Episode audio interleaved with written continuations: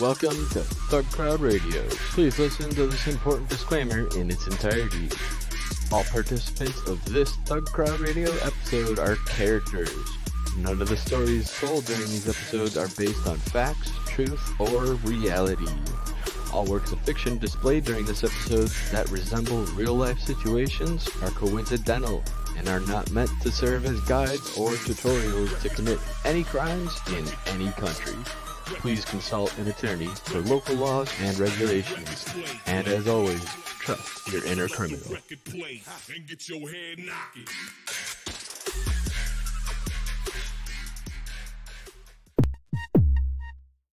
Record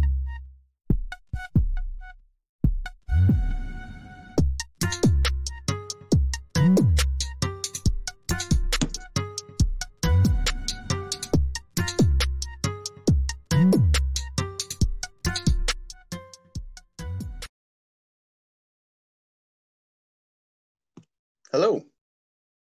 Hey, everybody. Yo. Can y'all hear me? Sup? Hello. I think we're good. Cool, cool, awesome. Yep. Hey, everybody. Welcome, welcome to the crowd, episode 47, aka Just Chillin'.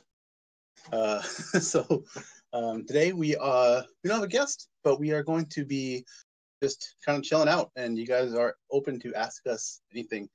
Um, anybody, anything you ever wanted to ask us as people, uh, individuals, etc. Uh, opening it up. So should be interesting. I know a lot of you have been waiting to ask us a couple of weird things, so have at it. Um, we'll be doing the news as regular, and then at 10:30 or Eastern, we'll be switching over to uh, that mode. So yeah, but until then, um, how's everybody doing today?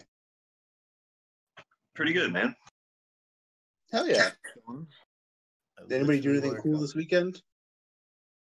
Uh, BSides Melbourne. BSides. yeah. Uh, the highlight was probably drinking with Alfie. no, that was cool, man. Yeah, it was. Uh, I didn't make it to day two because the beer kept flowing until uh, it didn't, and uh, Hell yeah! Anybody else do anything interesting? No. I mean, I started a, I started a new job. I guess that's interesting. Hell yeah, dude! Mm, congrats. Congratulations! Yeah, thank you, thank you. No, we're super stoked for you. I am too, man. Hell yeah. Um, also, the question from the chat, uh, Roper, um, you can send us your questions here in the stream chat, or if you're in Discord in Voiceless Voice. Um, but yeah, we'll shelve all of these things, all the questions that are asked. You can ask them still here, and I'll just collect them for when we uh, start. So, one second here. Alrighty. So yeah, um, oh, let's get into the uh, the news here. So here's the show notes. I just posted them again. Here's the show notes here. And all right, let's go. Um, so the first story that we have on here is the FBI has arrested the second or a second Apophis Squad member. Um, this has come after another or the first person was uh, arrested a couple of uh, weeks ago or months ago now um, in the UK, and now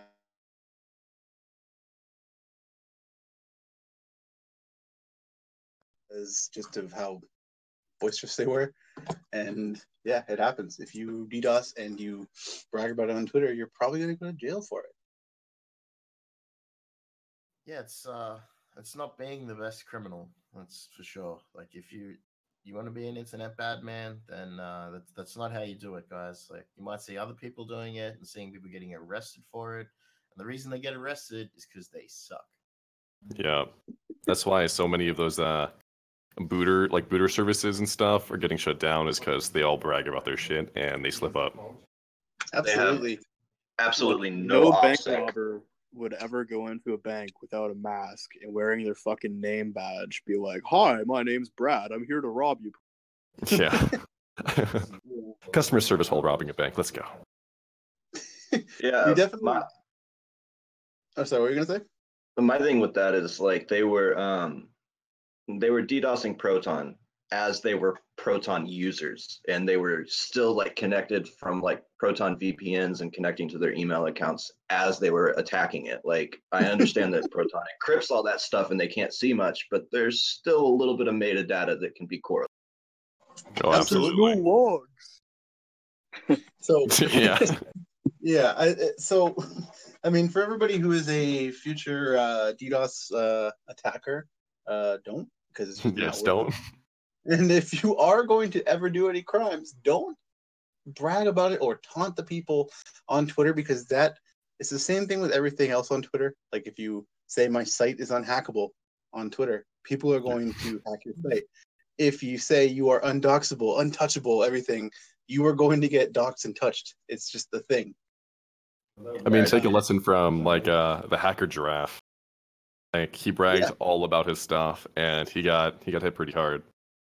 Yeah, it happens all the time. It's just it's a matter of raising your profile, and if you're trying to do stuff, doing it on the low. I mean, I'm not, not trying to give criminal advice, but I guess the uh, it just it seems like common sense. I mean, a lot of the people who do this kind of thing are young and they want clout, and that's a way to get it in a way. But ultimately, it's just going to end end in you getting in a lot of trouble, Arrest and then, immediately. yeah, and then you'll be Maybe grounded. not to- immediately, but- You'll you'll be grounded, and you're and you'll have no Xbox. So that's what will happen.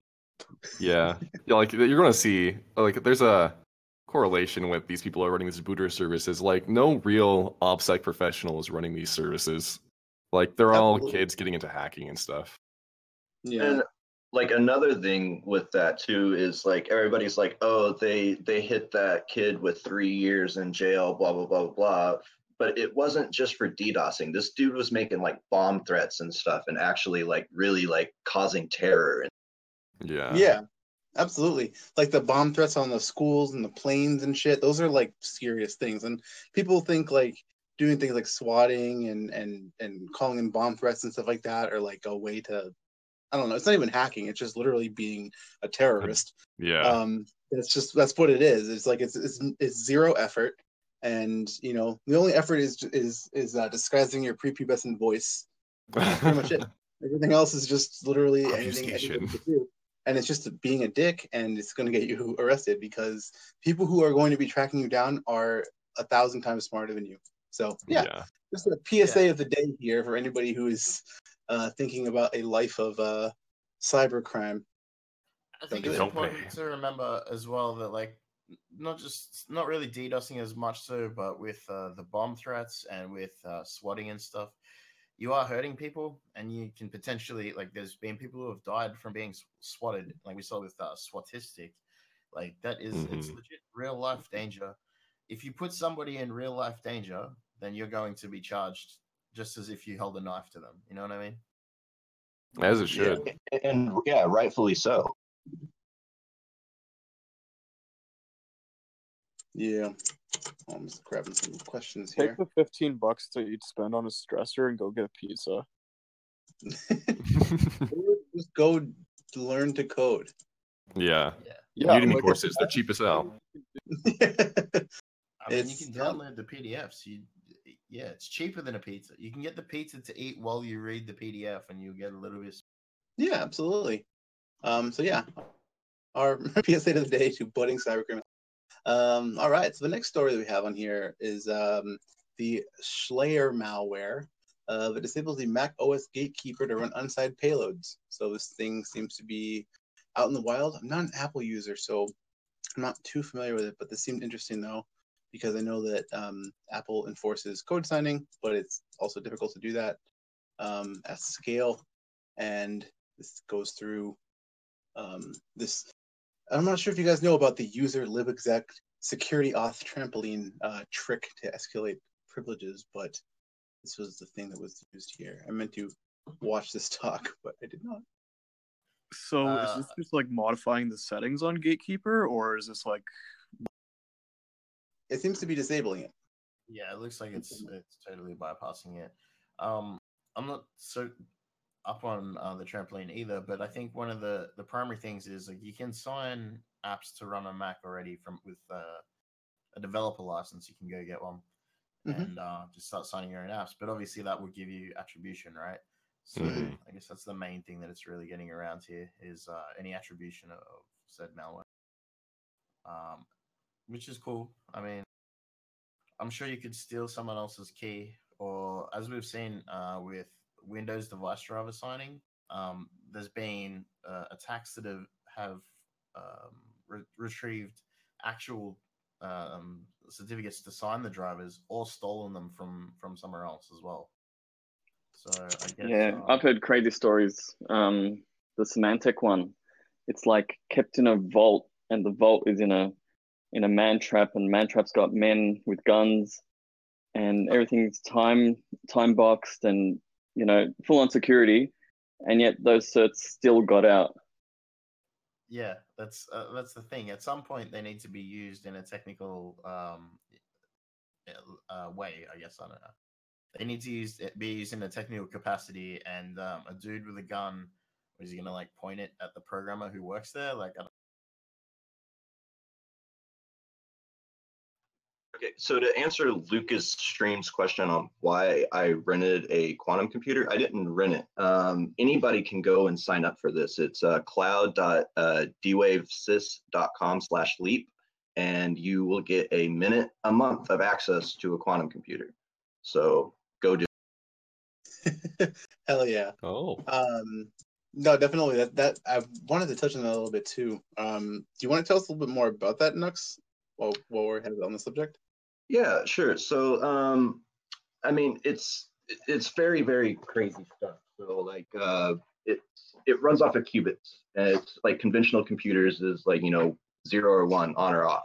Um, a qubit, like, it's in superposition, so like it could be on or off at the same time. It's in a vacuum chamber, and they use helium to cool it down to like pretty close to absolute zero. And when that happens, that causes quantum mechanics to take effect. So while if you go to measure it, the mere observation will change the outcome. So a lot of times within like the communications and stuff like this, you have to like uh, guess its position so it doesn't mess up the uh, actual like computations that you're doing and stuff like that.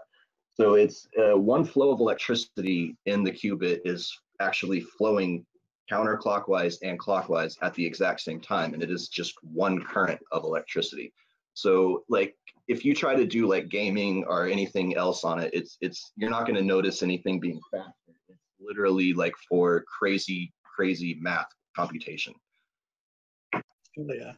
no, I'm definitely excited to play around with it. It's pretty dope. Um, Have you cracked any hashes with it?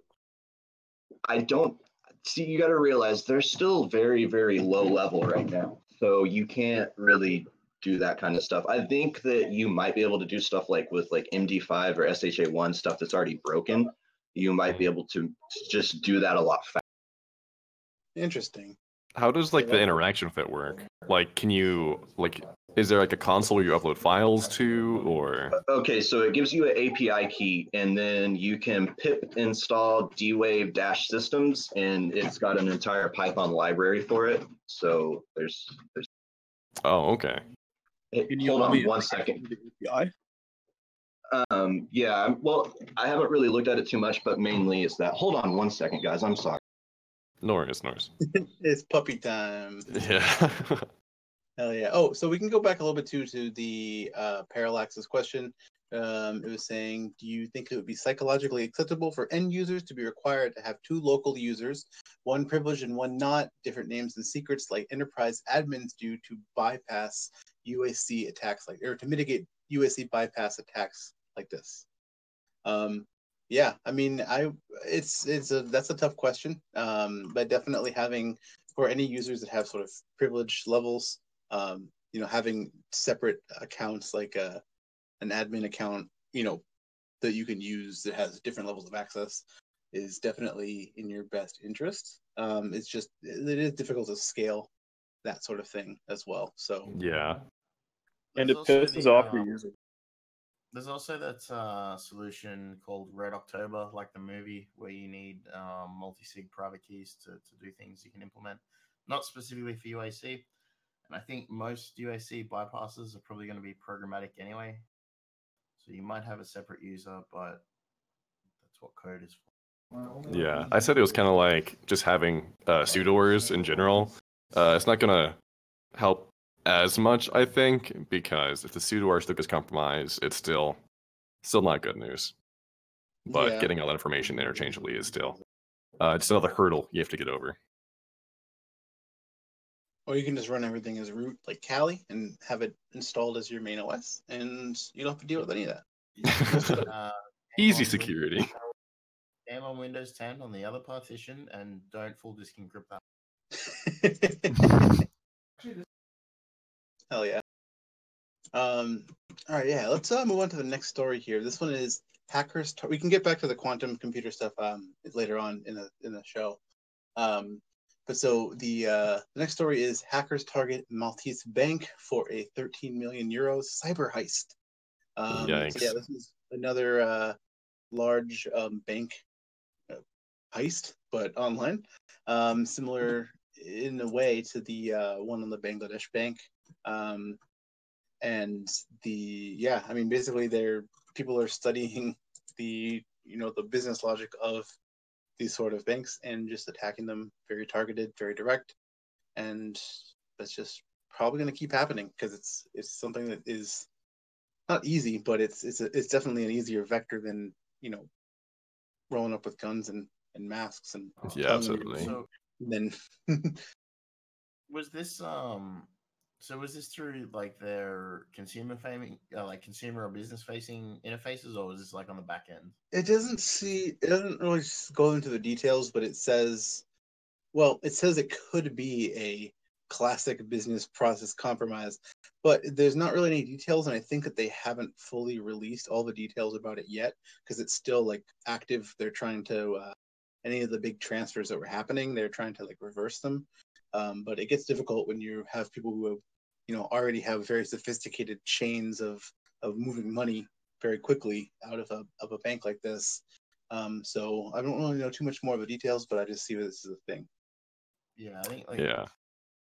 business processes are always um, generally written without the the technical op- implementations taken into account, I guess. Um, and then the tech has to fall into the business and into what the business says. That's generally like how I've what I've interacted with in, in the past with uh, large organizations. Like something has to happen, uh, make the computers do it, and uh, it's not always that you know not always the best way to do it, but the business people think it is. So you better do it. They pay the bills. Absolutely, yeah, especially for big, big, large organizations like a bank.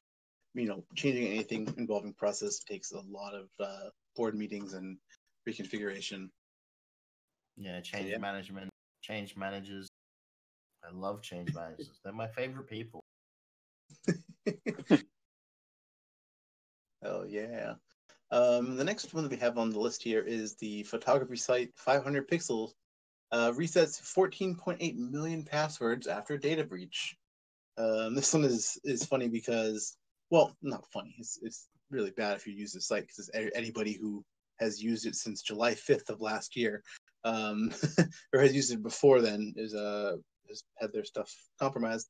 Um, and so the company hasn't said which hashing algorithms were used beyond mentioning that any using the obsolete MD5 function were being reset. Um, so that's uh, pretty vague, but there was MD5 involved, and yeah, just And another. MD5 vague breach. I think one thing that uh, like a lot of people love Hashcat. I love Hashcat. It does the job very well. But you can Google MD5s from Rainbow Yeah, Oh, tables are obsolete. They're The rainbow tables are great. Yeah, right. Like you, then and they're hosted for you. You don't need them anymore. Google Mm-hmm. them and check it out. CrackStation, Hash Killer, all those different big sites already have everything pre-computed. Mhm.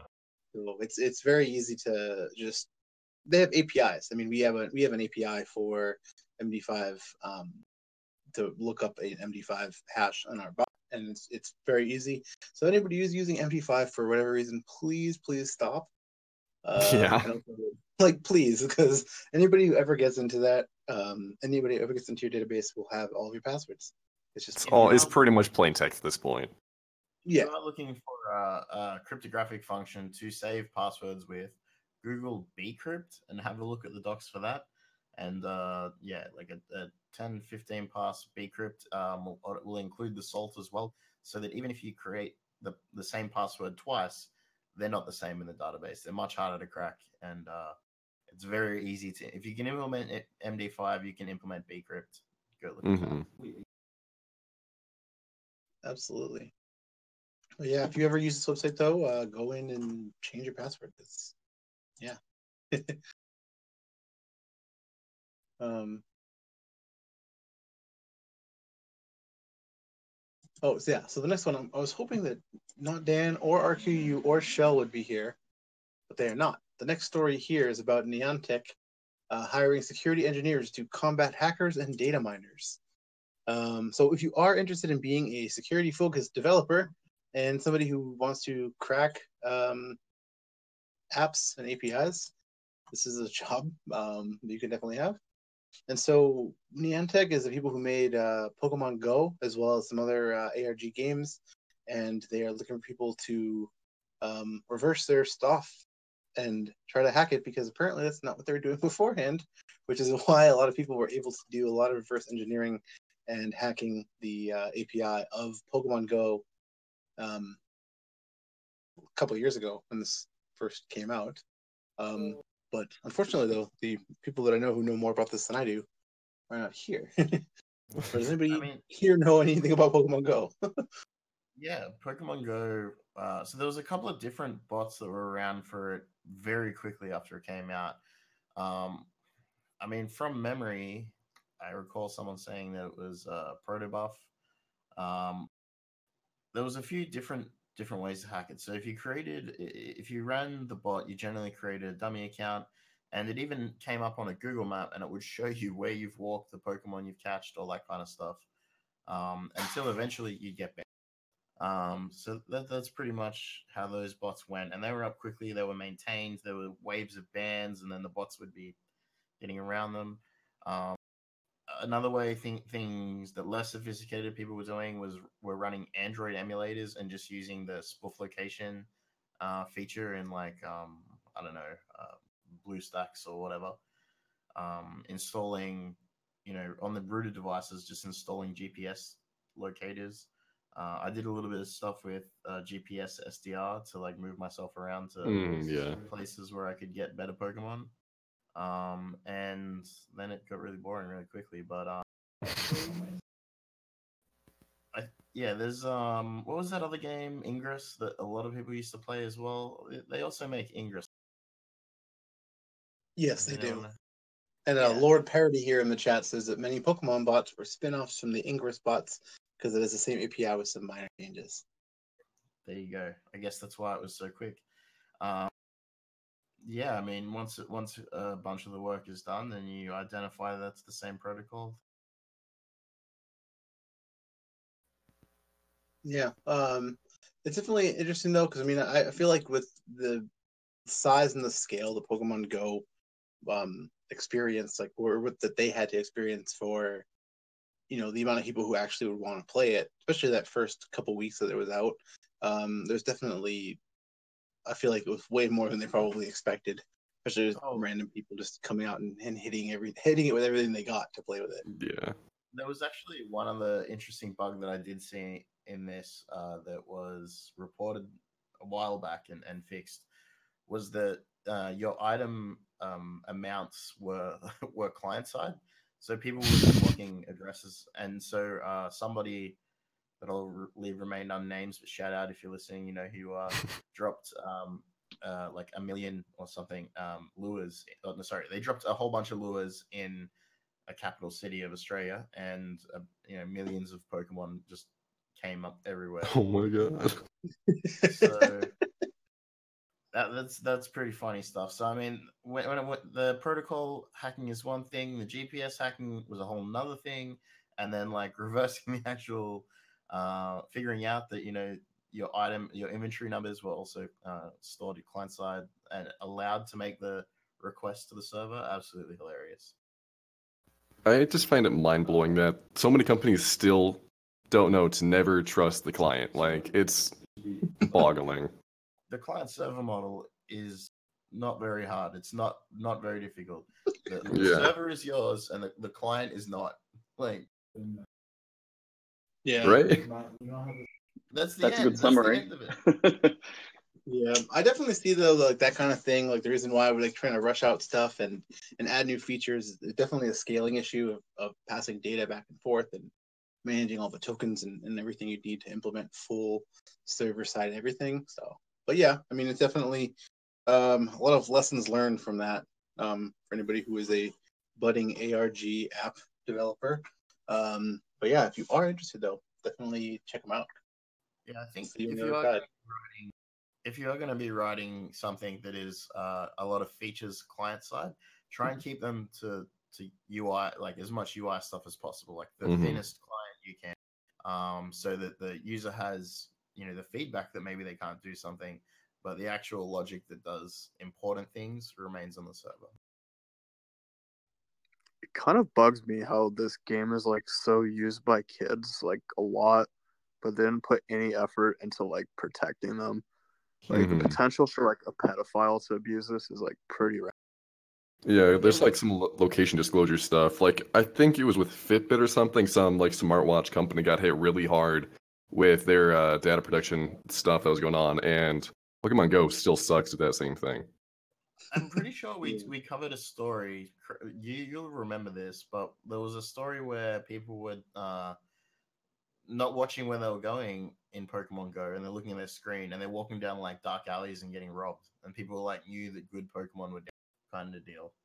Yeah, Jeez. absolutely. That's um that's a huge thing. Being able to technologically bait people. Um saying, Oh, there's a Gengar over here. Yeah, you Oh, guys shit. spawn down here. Come, come on down, and we won't take your wallet and your phone and your. Pokemon. and they know yeah, because they know you have a phone too. Yeah. Right. So Let's see how many Yeah, people yeah. walk down this alley today. Never a good idea. um yeah. Um the next story that we have on here uh is pretty interesting revelation here. Um so apparently Twitter does not delete your DMs like at all. Um apparently everything is just retained for a very long time. Um, including messages that you and others have deleted, and also data sent to and from accounts that have been deactivated or suspended. And actually, oh, this is I didn't even realize this is uh Karan. Um, shout outs to Karan for finding this here. So there's a uh, he was able to find years old messages in a file from uh, an archive of his data. Um, and yeah, this is definitely interesting though because there's people use Twitter all the time, DMs, group messages for all sorts of shady stuff. And even if you send something and delete it thinking you're being sneaky, uh, it's still there. it's gonna beat it. Um, so yeah, I don't know if anybody. I- I think it's very Facebook. important to remember that any social media platform is a social media platform, and like I, I can say for myself, I like I like Twitter because when I tweet, it's going to everyone. I know that's that's the plan, right? In my brain, the plan is I'm I'm broadcasting this, you know. So I guess Yeah, it's the same with anything- DMs. Like, yeah, the whole platform. Just imagine the whole platform you're broadcasting to the world. If you really want to, you know, uh, with the CLSSPs, people were tweeting their docs. Uh, that's funny. If you deleted the DM, I guess they're still going to be in in the thug crowd data dump. Hello, please don't, mm. please don't hold yes, please, absolutely do not do that. again, I will reiterate it. I will reiterate this again because this is, keeps happening. The CLSSP is only available to people who have been guests on the show, contributors to our podcast, or ten dollar or more Patreons on or patrons on Patreon. You cannot get it by just sending us your address in the first message because I will not. Yikes. I'm not even going to open it. I'm Gosh, I can't believe people are actually doing that. Oh my god. I didn't know that was an issue. Screenshots. But yeah, like like, people need to uh oh, there when you uh, people need to realize that once you post something to the internet, doesn't matter if it's DM or what, always go with the assumption that it is permanently there, even if there is a deletion option. Yeah, Hello, definitely. so- Um, hey, sorry. I, I I had to to my microphone got messed up. I'm still saying, after many, many warnings, people are still sending us their addresses, their full addresses. Don't do that, please. Stop doing it. telling you again, don't. Or at least start sending your social security number and credit card number with it. Yeah, and Yeah, yeah. Yeah, um, again, again, because we've had a lot of people. There's been a lot of uh, of uh, a lot of our, our CLSSPs have gone out, and people have been tweeting about them. And then people say, "Can I get one?" And people say, "Talk to Thug Crowd." And then when that happens, uh, yeah, there goes either people just asking or people sending their full docs. Yeah, Um, and definitely as well. Like this, I can't confirm exactly this case with Twitter. Uh, in the case of Discord, but it, it's very verbose the logging from Discord's uh, from Oh, Discord yeah. as well. And so even though you're logged in and you're having a DM with someone, again, just apply this to everything you do: Discord, Facebook, whatever. Yeah, I believe Discord's actually being pretty heavily um, looked into right now by some investigation services, just because of the amount of stuff that's going on the server uh, or on the uh, the platform in general, just like the info security and actual bad malicious actors uh, making servers. So their logging's been definitely getting up the ante right now. Yeah, Yeah. just uh, request your own data and look at it, and then we don't need to tell you about it. You'll see. Yeah. Yeah, you'll see the you up. It's 3 a.m. DMs. Um, Speaking though of uh, data privacy and retention, um, thousands of Android apps are permanently recording your online activity for ad targeting. This is not a new thing, but this is just worth reiterating here. Um, people, you know, reporting on this. There are tons of apps that violate Google's policies on user tracking and advert monetization because they're policies and guidelines that people who are unscrupulous are not going to follow. The same with uh, telemarketers and the do not call list. It's all just you know a ruse. Realistically, if you if you want to call people and spam them every day, you can. There's nothing really stopping you. Um, and so with this, there are applications are there's tons of applications that do this where they have tons of ad networks people pouring in scripts onto your phone and they use those things for ad personalization and targeting and they build literal like permanent records and profiles of you that are traded among data brokers all over the place. And they are able to target you not as a name per se but as an individual and a data point but they can act and you know get more data if they trade the data they've already collected on. Um, this is definitely a huge thing to look out for. Um, and you know ask yourself when you want to download some snapchat dog filter add-on um, from some sketchy you know third party. There's people that are just using all the data that you use from this to build a profile. That was quite a yeah, rant. Uh, I think with with this is it's pretty obvious that um, if you in, if you like we've seen worse apps like this on the store, but it's I guess it's the unassuming ones, and I think like my policy when it comes to apps on any device, like whether it be you know installing shit from the internet, installing games, installing whatever, um, if you don't need it, don't install. Like that's a yeah pretty good rule of thumb. Like just you know, all right. So you want to have Twitter on your phone, and you want to have like couple of other things. You want to have maybe you know whatever you commonly use. Don't just like browse the app store on your main device that has your you know that you use every day and install like 500 apps and be like, let's see what this one does. Yeah. It's just literally adding an entire new attack surface from that app. Yeah, just every time you add an app, just like increases. It's a multiplier. Something I actually did to some of my buddies recently was that I showed them CVEs for like common games like Minecraft and stuff, and they're like, "Whoa, what the fuck? This is actually a thing. You can get hacked from Minecraft. What?" Like people don't understand like those privilege escalation attacks and stuff like that. Yeah, definitely, definitely. Um, uh, it's no different with Android, as like you know, between desktop or or any mobile device, it's it's a computer. It runs the code. Mhm. Keep in mind your devices can get fingerprinted too. So like if you're making like burner accounts for shit, like Grindr or whatever the fuck you're using, like you're still gonna get tracked to your device. So maybe don't use your main for whatever shit you want to use. Mhm. Yeah, if you can afford it, definitely. I have multiple burner phones that I use to install the sketchy apps that I want to check out. Um, definitely suggest that. Have a burner Gmail on it and just play around. Actually, did a stream of that with Hermit a while ago of just downloading every crappy app until the emulator. That's good stuff. You'll see how quickly though. You only need a few, and it, you all of a sudden have lock screen ads and shit like that. So, TX, yeah. yeah. And the other thing is you're talking about like apps in the, you know, top 100 apps. We're not talking about the shadiest shit you can find on on the App Store. Like in the on the Play Store, there are bad stuff that just will end up in the top 100 because if you think about it from the perspective of uh, a marketeer whose whose job it is to market the apps, or also known as a spammer, um, their job is to get that thing to five stars with as many downloads as possible, and you know that's what they do. They'll get said app that you know the best flashlight app or whatever um, is they just push it to the top of the store for flashlights, and away you go. yeah, wasn't that uh, flashlight app a few years ago like the a huge botnet? A huge botnet. Yeah, I There believe a- so. there was another there was another Flash app that um for iOS, and if you wanted to do um what is it data tethering, you would install that, and there was a secret option to to install data tethering when I think it was AT and T didn't let you do that. Oh, subversion. Subversion of. Yeah. Oh no, no. This was this was the flashlight app is a banking trojan. Something. Oh, no. one of the most popular ones on there. So yeah, it's definitely. The, speaking of banking trojans, when we were talking about the downloading every app, Herman found the best app that I've ever seen.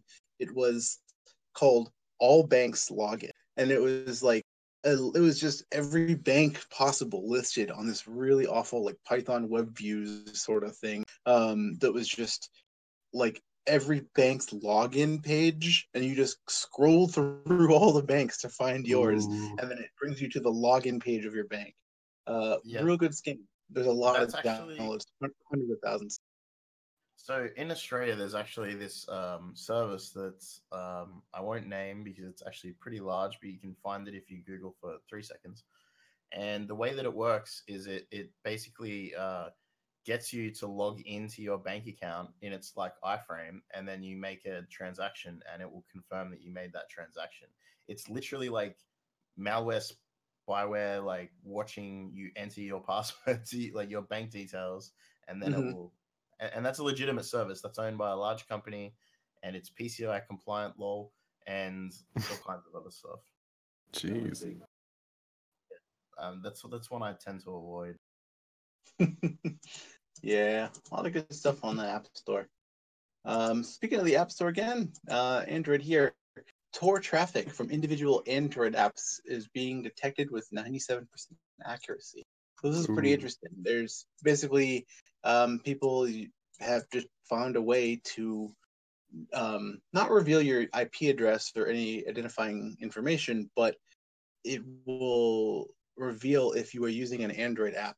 And there's basically like you know fingerprinting of the types of traffic um, being routed over Tor. So if you're using like uh, the Tor browser for Android or any of the other Tor uh, Orbot, I think is the other one. Um, any of those, the the actual traffic patterns that you have um, are becoming easy to detect.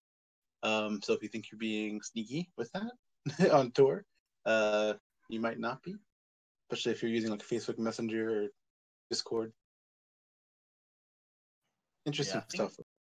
Like Tor is one of those things where it it can be used in, in a safe way by the NSA and like X amount of, of the onions anyway. Uh, so attribution can be difficult unless you know that they're actually hunting you. I guess I suppose is the way to put it.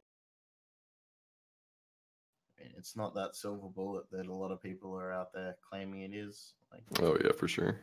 Uh, you It's, can it's definitely you can do it. It's very very difficult, but it, it mainly relies on like metadata, like and correlation of shit. Like when, like for example, APT twenty nine when they did that phishing attack in uh, November, they used the same virtual machine from two years previous to like make the new malware for that campaign. So like there is ways to successfully attribute stuff, but it's not always easy.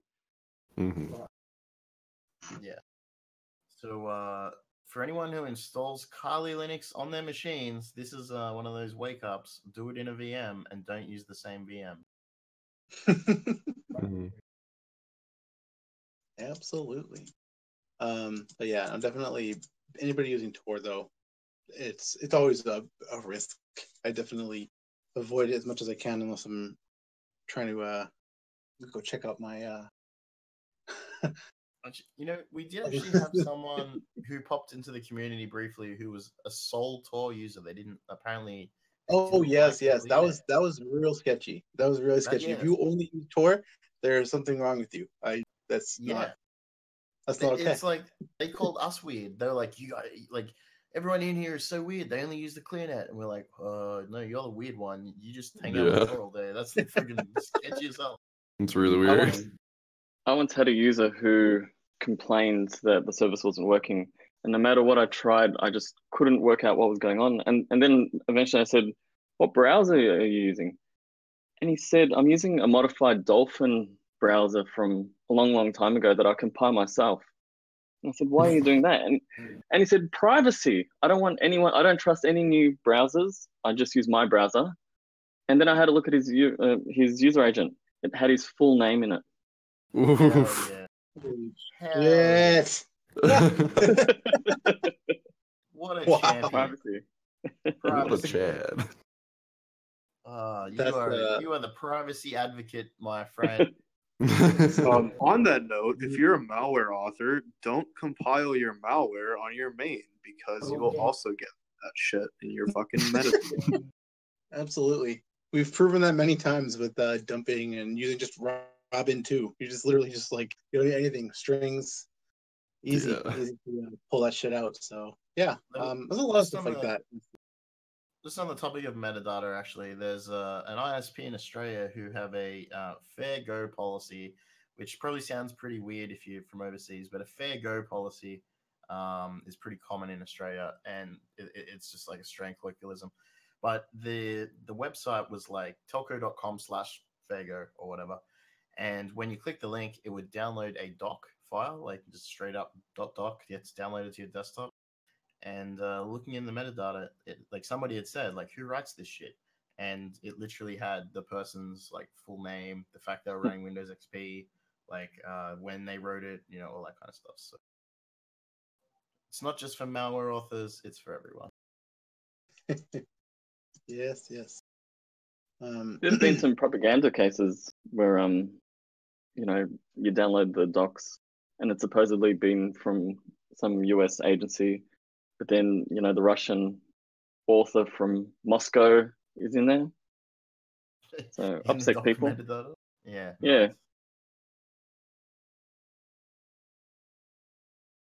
Hell yeah. Um, so speaking of OPSEC, Google Earth accidentally reveals secret military sites. Uh, yeah, this has happened a few times. Um, so Taiwan, um, is, some of their sensitive military sites have been revealed publicly through um, Google Earth, and so that's one of the big challenges of Google Earth is being able to, you know, hide and obscure everything that is you know normally most people don't have a satellite to fly overhead and they need some sort of um, you know military equipment and they have to hide a lot of these missile sites all over the world. There's a lot of really interesting um, videos and, and presentations about this specifically but it all it takes is one update where somebody forgot to scrub data from one of them.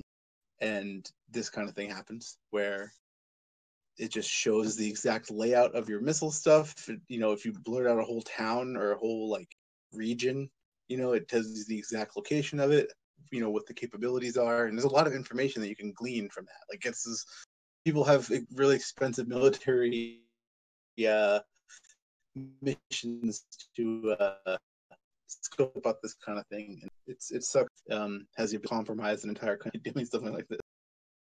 I mean, uh, during World War II, with the um, the Allied forces taking out the the dams with the bouncing bomb, um, you know, one of the things they were using was uh, flyovers with um, stereoscopic, like the red blue shift. I think I think they're the red blue shift type, or multiple Mhm. photos, so they could uh, estimate the height of the dam and and some other things like that. Um, if that was these days, they have like Google hit up hit up Germany on Google Maps and like let's see where they are. Like you know, Um, and that's not even that's not even like spy satellite capability. That's just like what normal people have on the internet now. Yeah. It's so weird to think about, actually. Yeah, like something that changed the course of a war, or like you know made it made a specifically a specific impact, um, isn't isn't very special anymore, and that's uh, that's really weird, right? Yeah, inc- it's like incredibly average now. Like everyone's just like, all right, let's up on like Google Earth and we'll see what's going on. Play around with that weird Yeah. jet thing that they have. I, I think with um like Area 51, you know, and uh some places, you know, certain bases in Australia as well, uh, uh are just like you know white. But um, Yeah. the thing is, I guess that they're the ones that Google are told to block, or for whatever or know to block. I, I don't know how that relationship works.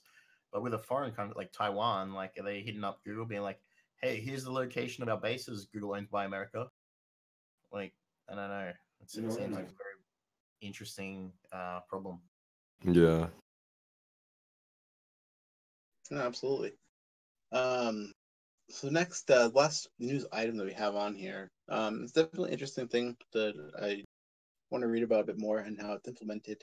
Is uh, Google is creating a new browser API that will um, try to block DOM injection um, XSS um, through a plugin that basically is trying to lock down and monitor uh, injection points in websites code that are often the cause of of uh, XSS.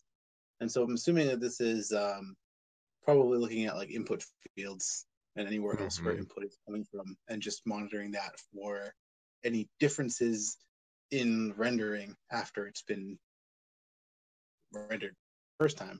Um, it's complicated because there's a lot of different ways to render stuff and a lot of uh, complex um, like mechanisms that happen server side and client side um, that make up the whole web. So I'm interested to see how this actually gets implemented. You know, I, I feel like this is if uh to, to dumb it down, maybe like um the the WAF for the client, um, as opposed for you know the WAF to the server.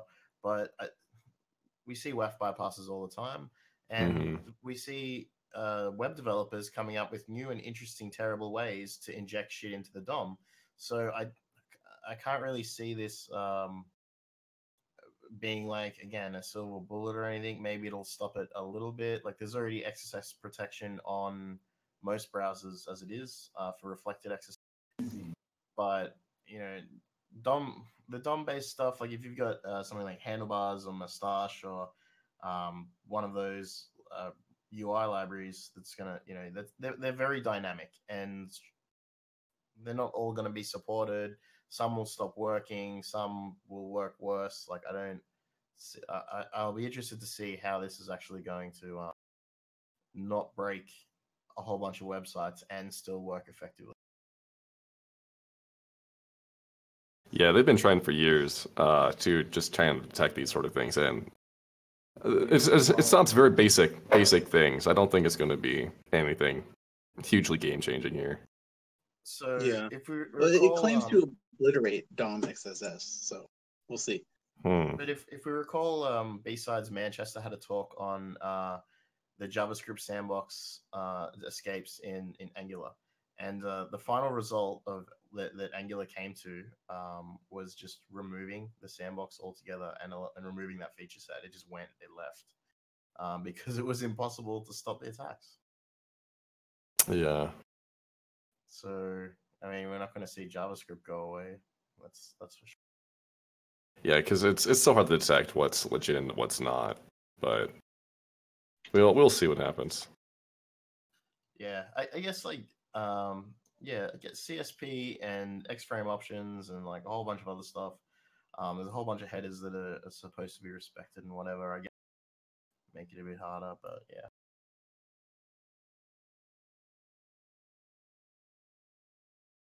Beautiful stuff.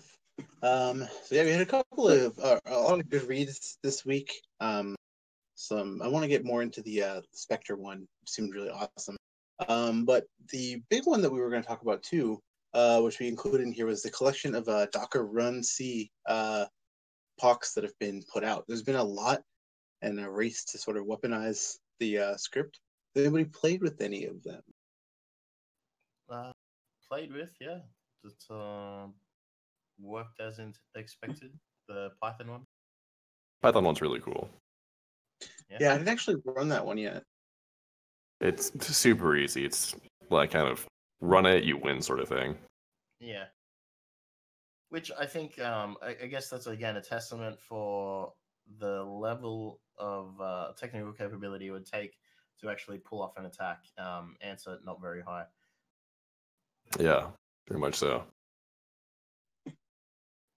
Um, yeah. I think we did. Did we miss something on the news? Were we going to talk about the Australian stuff? Oh, we did. Yes. Oh, absolutely. Completely forgot about that.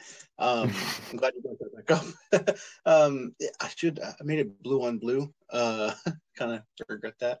Uh, major parties were hit with for um by foreign government hackers in an attack on Australian Parliament servers. This was really interesting. Um, but Australians in the chat right now, uh, what's up with this?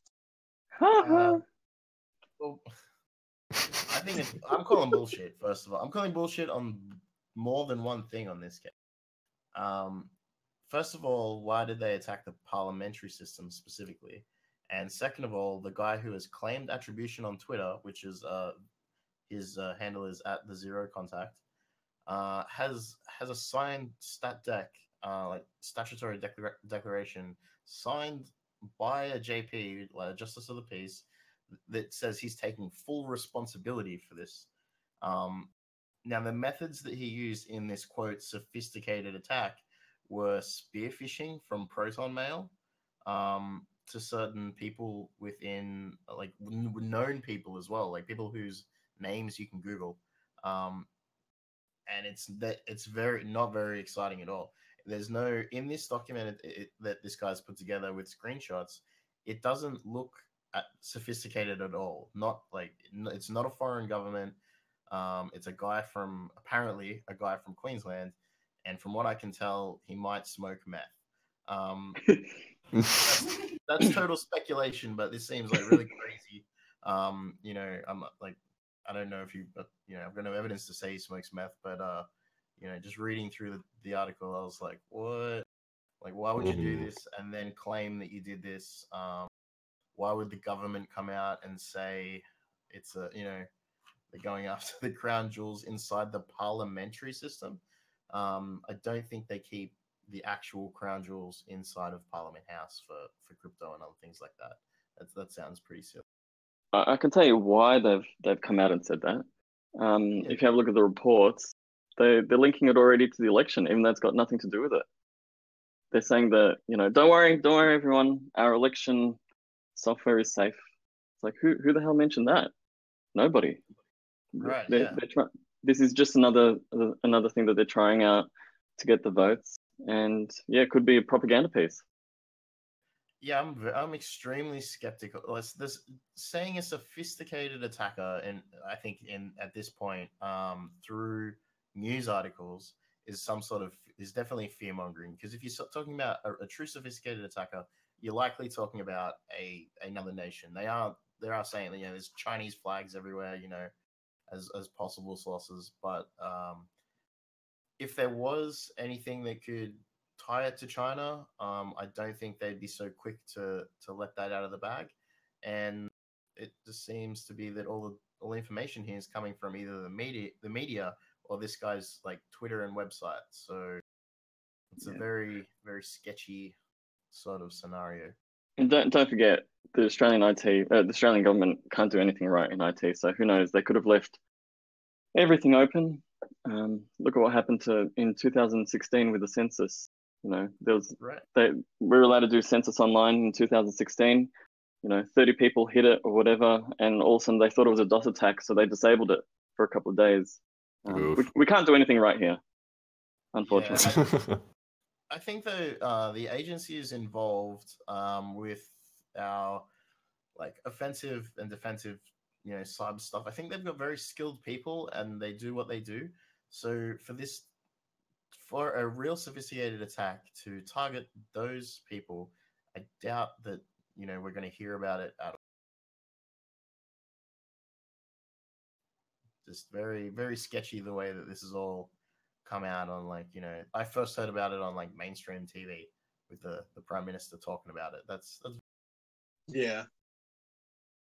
No, it's definitely like for this kind of thing, like there's there's been so many like just sketchy activities and and responses to to things and really quick attribution. Um it's it's really it's it gets very murky very quickly.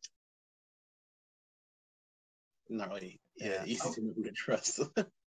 I think if there's some documents that come out with uh, that are a verified third party investigation with technical details and and some sort of actual data other than like you know um, abc.net come on man i want to see some Yeah. i want to see some hard evidence that t- that shows me what happened not some guy Yeah, like you- fishing from proton You you'll get nothing. Um, I tried doing a freedom of information for the 2016 census, um, and I went back and forth a million times, and I, I couldn't even get a single image of of their NOC monitoring. They wouldn't let anything through. Um, Yeah. So we're probably not going to see anything. There we go. So, uh, if this is going to change your, if you thought this was going to change your vote during the next election, uh, maybe uh, vote for the people who aren't lying. I don't know. That's pretty hard.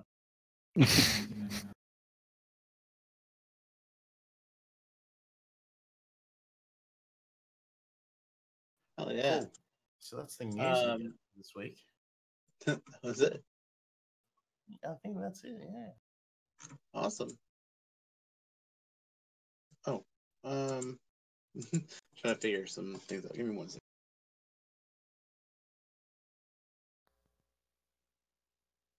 Yeah, I guess uh, I didn't read the whole article, but you guys saw that um, you know Spectre is here to stay. That Spectre and Meltdown won't be going anywhere thanks to uh, the the sheer nature of the architecture and welcome. Yeah.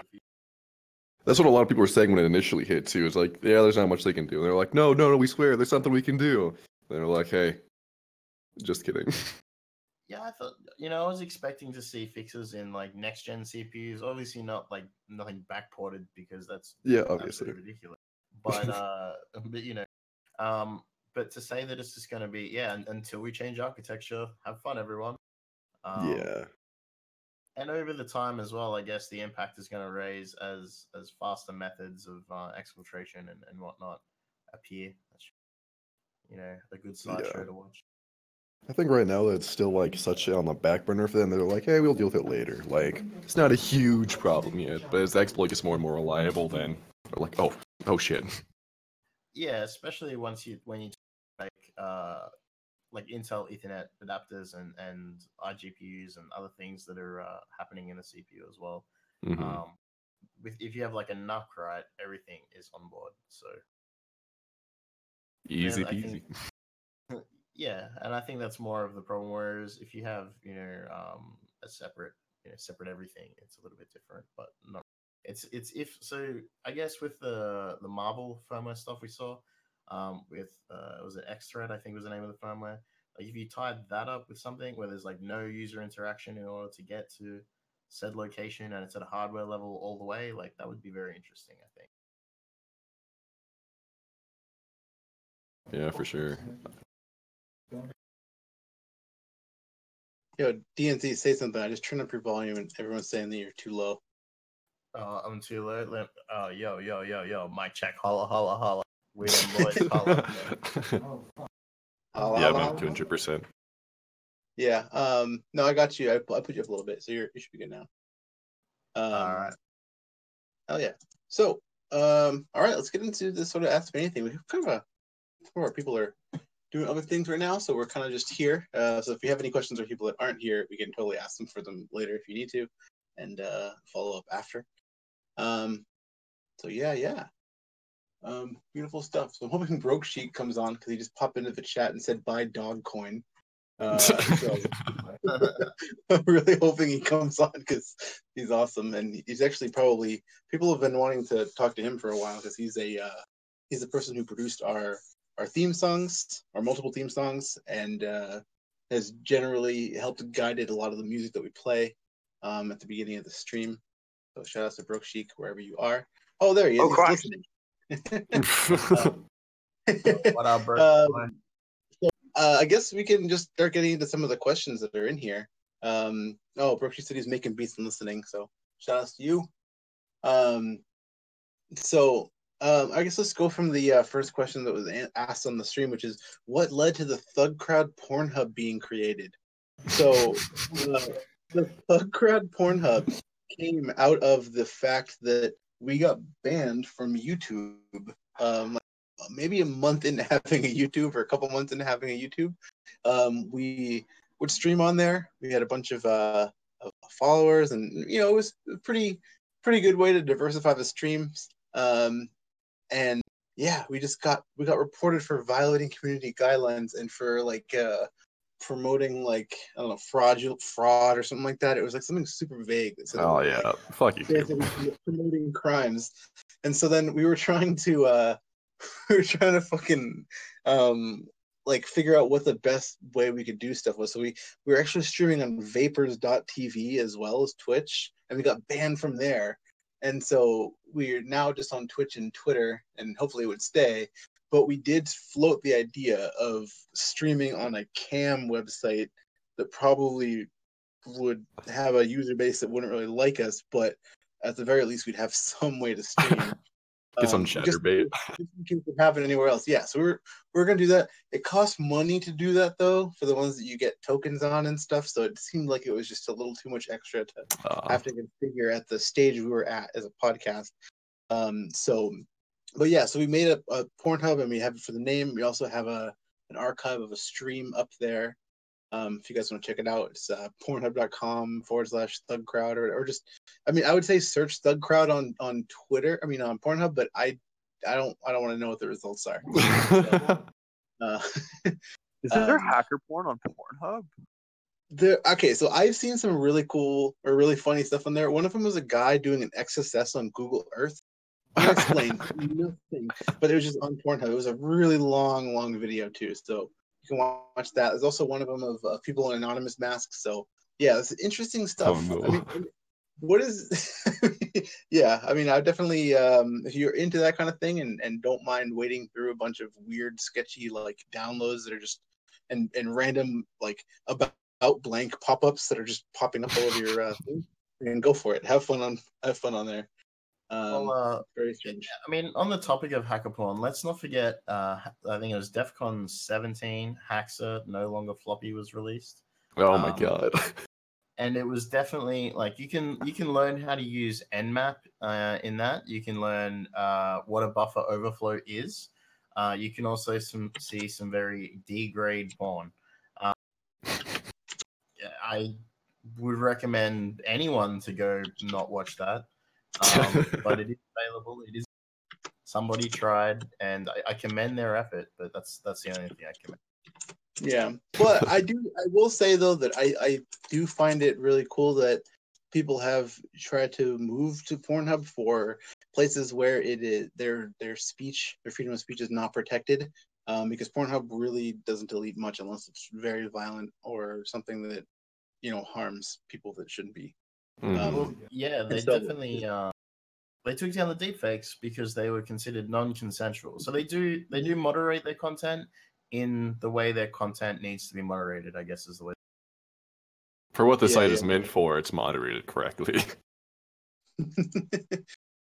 um yeah i definitely um i think that the what's it called i, I think it's cool because i remember seeing that there was like uh some some of the ghost gun people were were on there making videos and stuff and just like it's interesting to see like the people who do move to it where it's it is a stable streaming service so you can have like super hd video on there that's really long so um definitely interesting alternative um yeah, for Uh, sure. yeah. And I mean, Okay, Without so anyway. streaming. Sorry, I was just gonna say without streaming platforms as well. Like, remember, Thug Crowd started as a joke. Absolutely. And we actually next month have our one year anniversary coming up, so we'll get into more of the origin story um then. But a lot of the stuff here has just been real cheeky shit that just got out of control. Read the CISSP uh movies, John McAfee, etc. All right, let's go on to the next uh, question here. It's kind of a long one, and it's um, Oh, Christ. It's something that a lot of people will, will be able to, to weigh in on here. Um, It's really cool. So, um, all right. So this is from Roper. All right. So my question is, or er, my question might be a bit of an odd one. So it says I'm rather new to the scene, although I'm in school for general comp sci. I'm interested in getting into pen testing and digital forensics, but I'm not sure of the best way to go about it. Do you have resources you particularly like, such as people to follow, books to read, websites to go on, software to tool around with, and lastly, what is the best way to get your hands on the practice without getting a knock on the door from the FBI? So this is something And- that people ask us a lot, and I wanted to open it up to you guys to kind of answer this. Uh, Uh, I can Pentest speak to the Lab. teacher.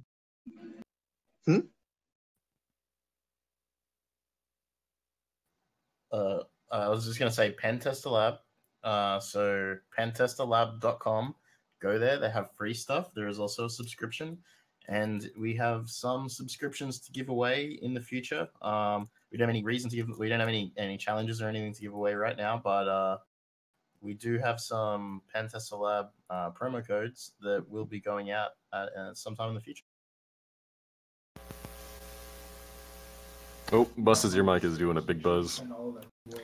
Um, if you're interested in getting into forensics, there's not too many like hack the boxes for forensics, but keep in mind like places like hack the boxes are literally places where people are just gonna like start hacking shit. So if you wanted to get into forensics, it's probably not a bad idea to go and fuck around in those boxes, like see what you can find out.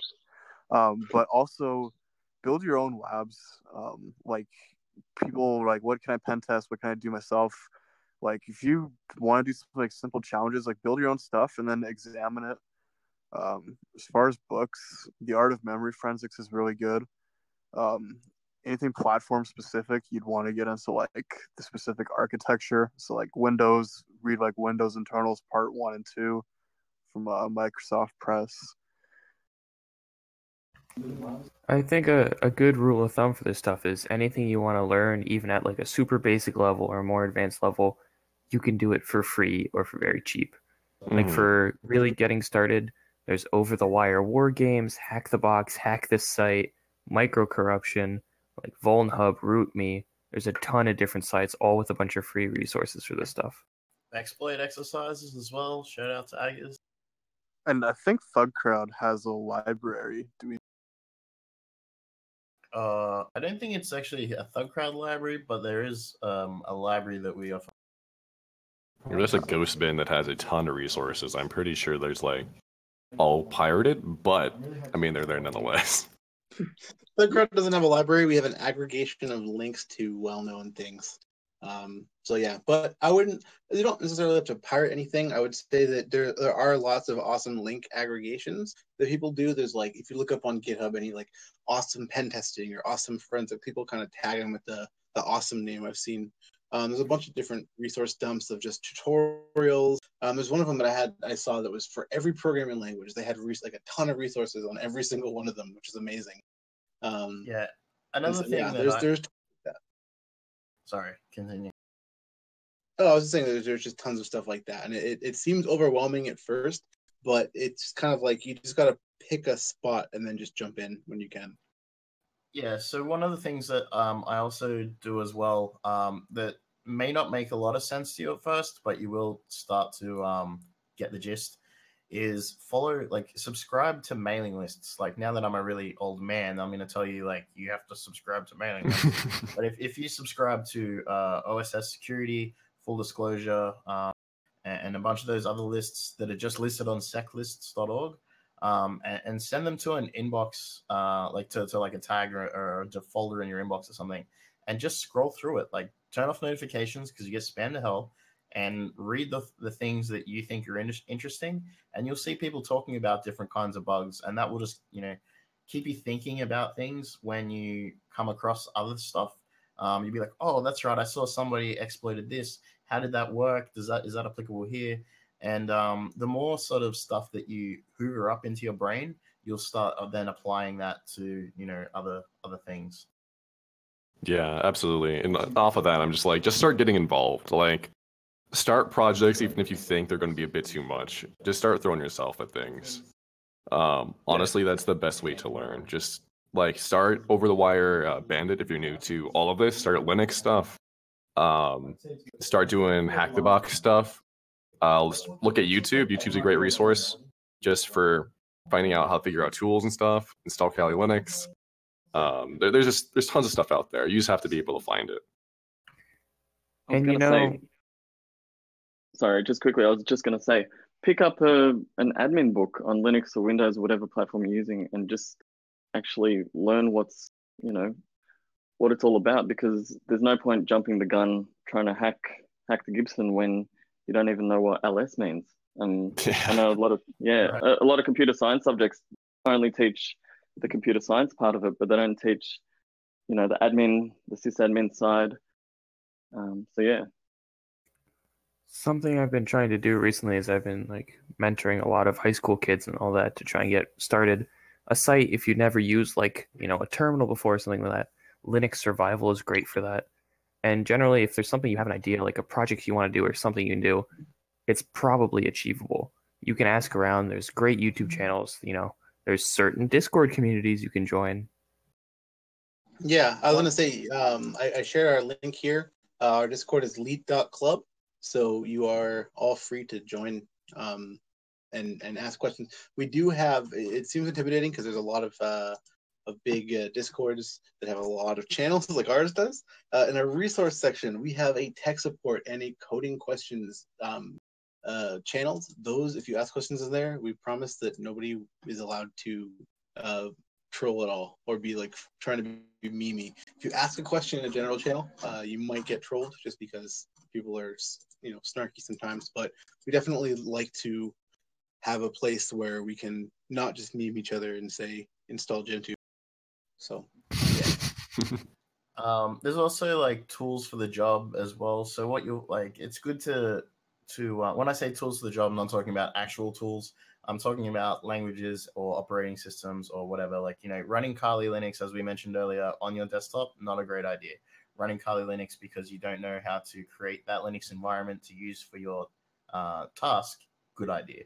You know, there's there's um, a lot of different things that you sort of need to you might read somebody tells you something is awesome, but then look for another source and kind of see, wait, uh, five people say that this way is good, and you know, ten people say that that way is bad because of reasons, and then they give alternatives. You know, there's there's a lot of things that you like. Don't take the first thing you read as, as sort of you know the gospel or whatever, or the Quran, or you know, whoever you love to follow. Um, on that note, there's a lot of really old tech reference material and books and stuff that's very, very knowledge or good for like the knowledge building. Um, but in like practical terms, it's probably not the best to be like following shit out of them. Uh, like for example, I was in my school one day a few years ago, and I was just walking down the hall, and there's this whole row of books that were on a table, and I they were free, so I just snatched all the computer books and one of them was a computer security basics book by O'Reilly from like 1990. But what like it's pretty interesting to read some of that stuff and like some of like the general advice they give there is valid, but like keep in mind like things that they're telling you to do in the 90s probably aren't good practice anymore. Uh, so you probably shouldn't be doing it uh, like straight copy pasta from the book.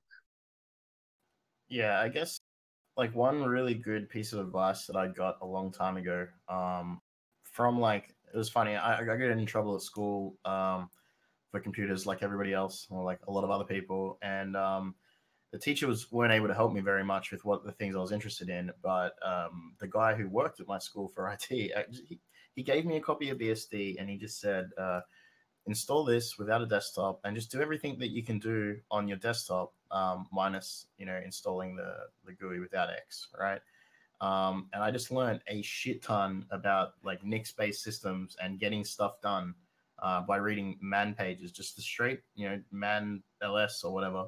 Um, and like when you're making the switch to Kali like it comes all set up pre everything you sort of need but you don't really understand how it works. So if that's what you want to run you know it's very very useful looking at you know um, how the internals work. And then when you get to the point where you're looking at living off the land. So using using uh, only the things available to you on a system you'll actually find that hey all of these tools are great but i can do stuff without them. Um, but you know it'll, it'll take a little while to put that whole loop together. Um, and by a little while probably like you know a, a, quite a few years of getting real knee deep in in uh, stuff. Uh, in addition, talking about books, um, books can be expensive. They might not be the best way to learn stuff, but there are certain countries where you can get books that would be like, for example, eighty dollars in the United States for five dollars, and it would be printed in English, and it's like the exact same quality. Um, so I'm not going to give out my sources, but there are places where you can get good books for pretty cheap. Yeah, absolutely. On a similar thought, I was actually really excited about this. I went to my local library, and there were actually a bunch of no starch books there. Oh, that's sick. Yeah, so it's Yeah. becoming, you know, slightly more public. So if anyone's here, you know, looking to get started and don't want to jump the gun and like buy a hardcover book, maybe check out your local library. They definitely have a computer section, and among the like 2008 Microsoft Excel books, you might find a couple cool security books. Yeah. Also, also try a university library. I mean, you probably won't be able to borrow um, books. Uh, this question was saying that they did comp sci, but um, university libraries are awesome. Like the computer books are like rows and rows and rows. Yeah. Oh, I always get so stoked when I go into like a proper uh, bookstore for a university that has some really awesome books Mhm. that I've never seen. Like, oh, what is this compiler optimization book? Like, I've never heard of it. It looks like, like something you'd never find anywhere else, or even be made aware of its existence in a normal circumstance. I love that, and also def- definitely like like check out random places that you think people might be doing computer stuff, and just talk to people, ask for recommendations, and um, yeah, I just like you're saying also who to follow. Um, there's a lot of awesome people on Twitter to follow. I would say go to people that you know are pretty popular um, and see who they follow. Kind of scroll through their list um, and and you know make your selection. Um, definitely take a look at who Thug Crowd is following. Um, we follow a lot of our guests and people that are related to them, so we get a lot of awesome news um, right when it happens. So it's pretty sweet. Um, the, the definitely- next or what?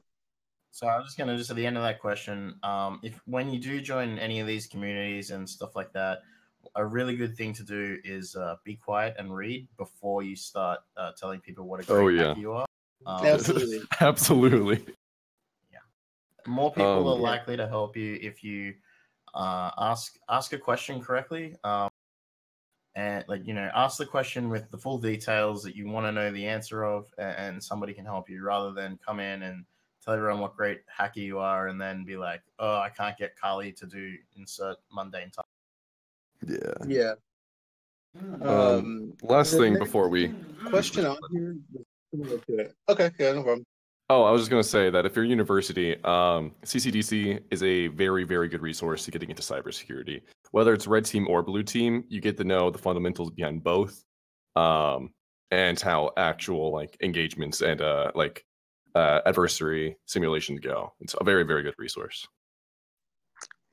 I was just gonna add fi- a final note. Um, if you go to a library and they don't have any good computer books, you can actually ask them to order them. Uh, I remember when I was in high school, I asked my library to order like 2,600, and they bought the whole catalog for like 300 bucks. Holy shit! That's nice. Yeah. Um, I'm posting the next question in our, in our chat.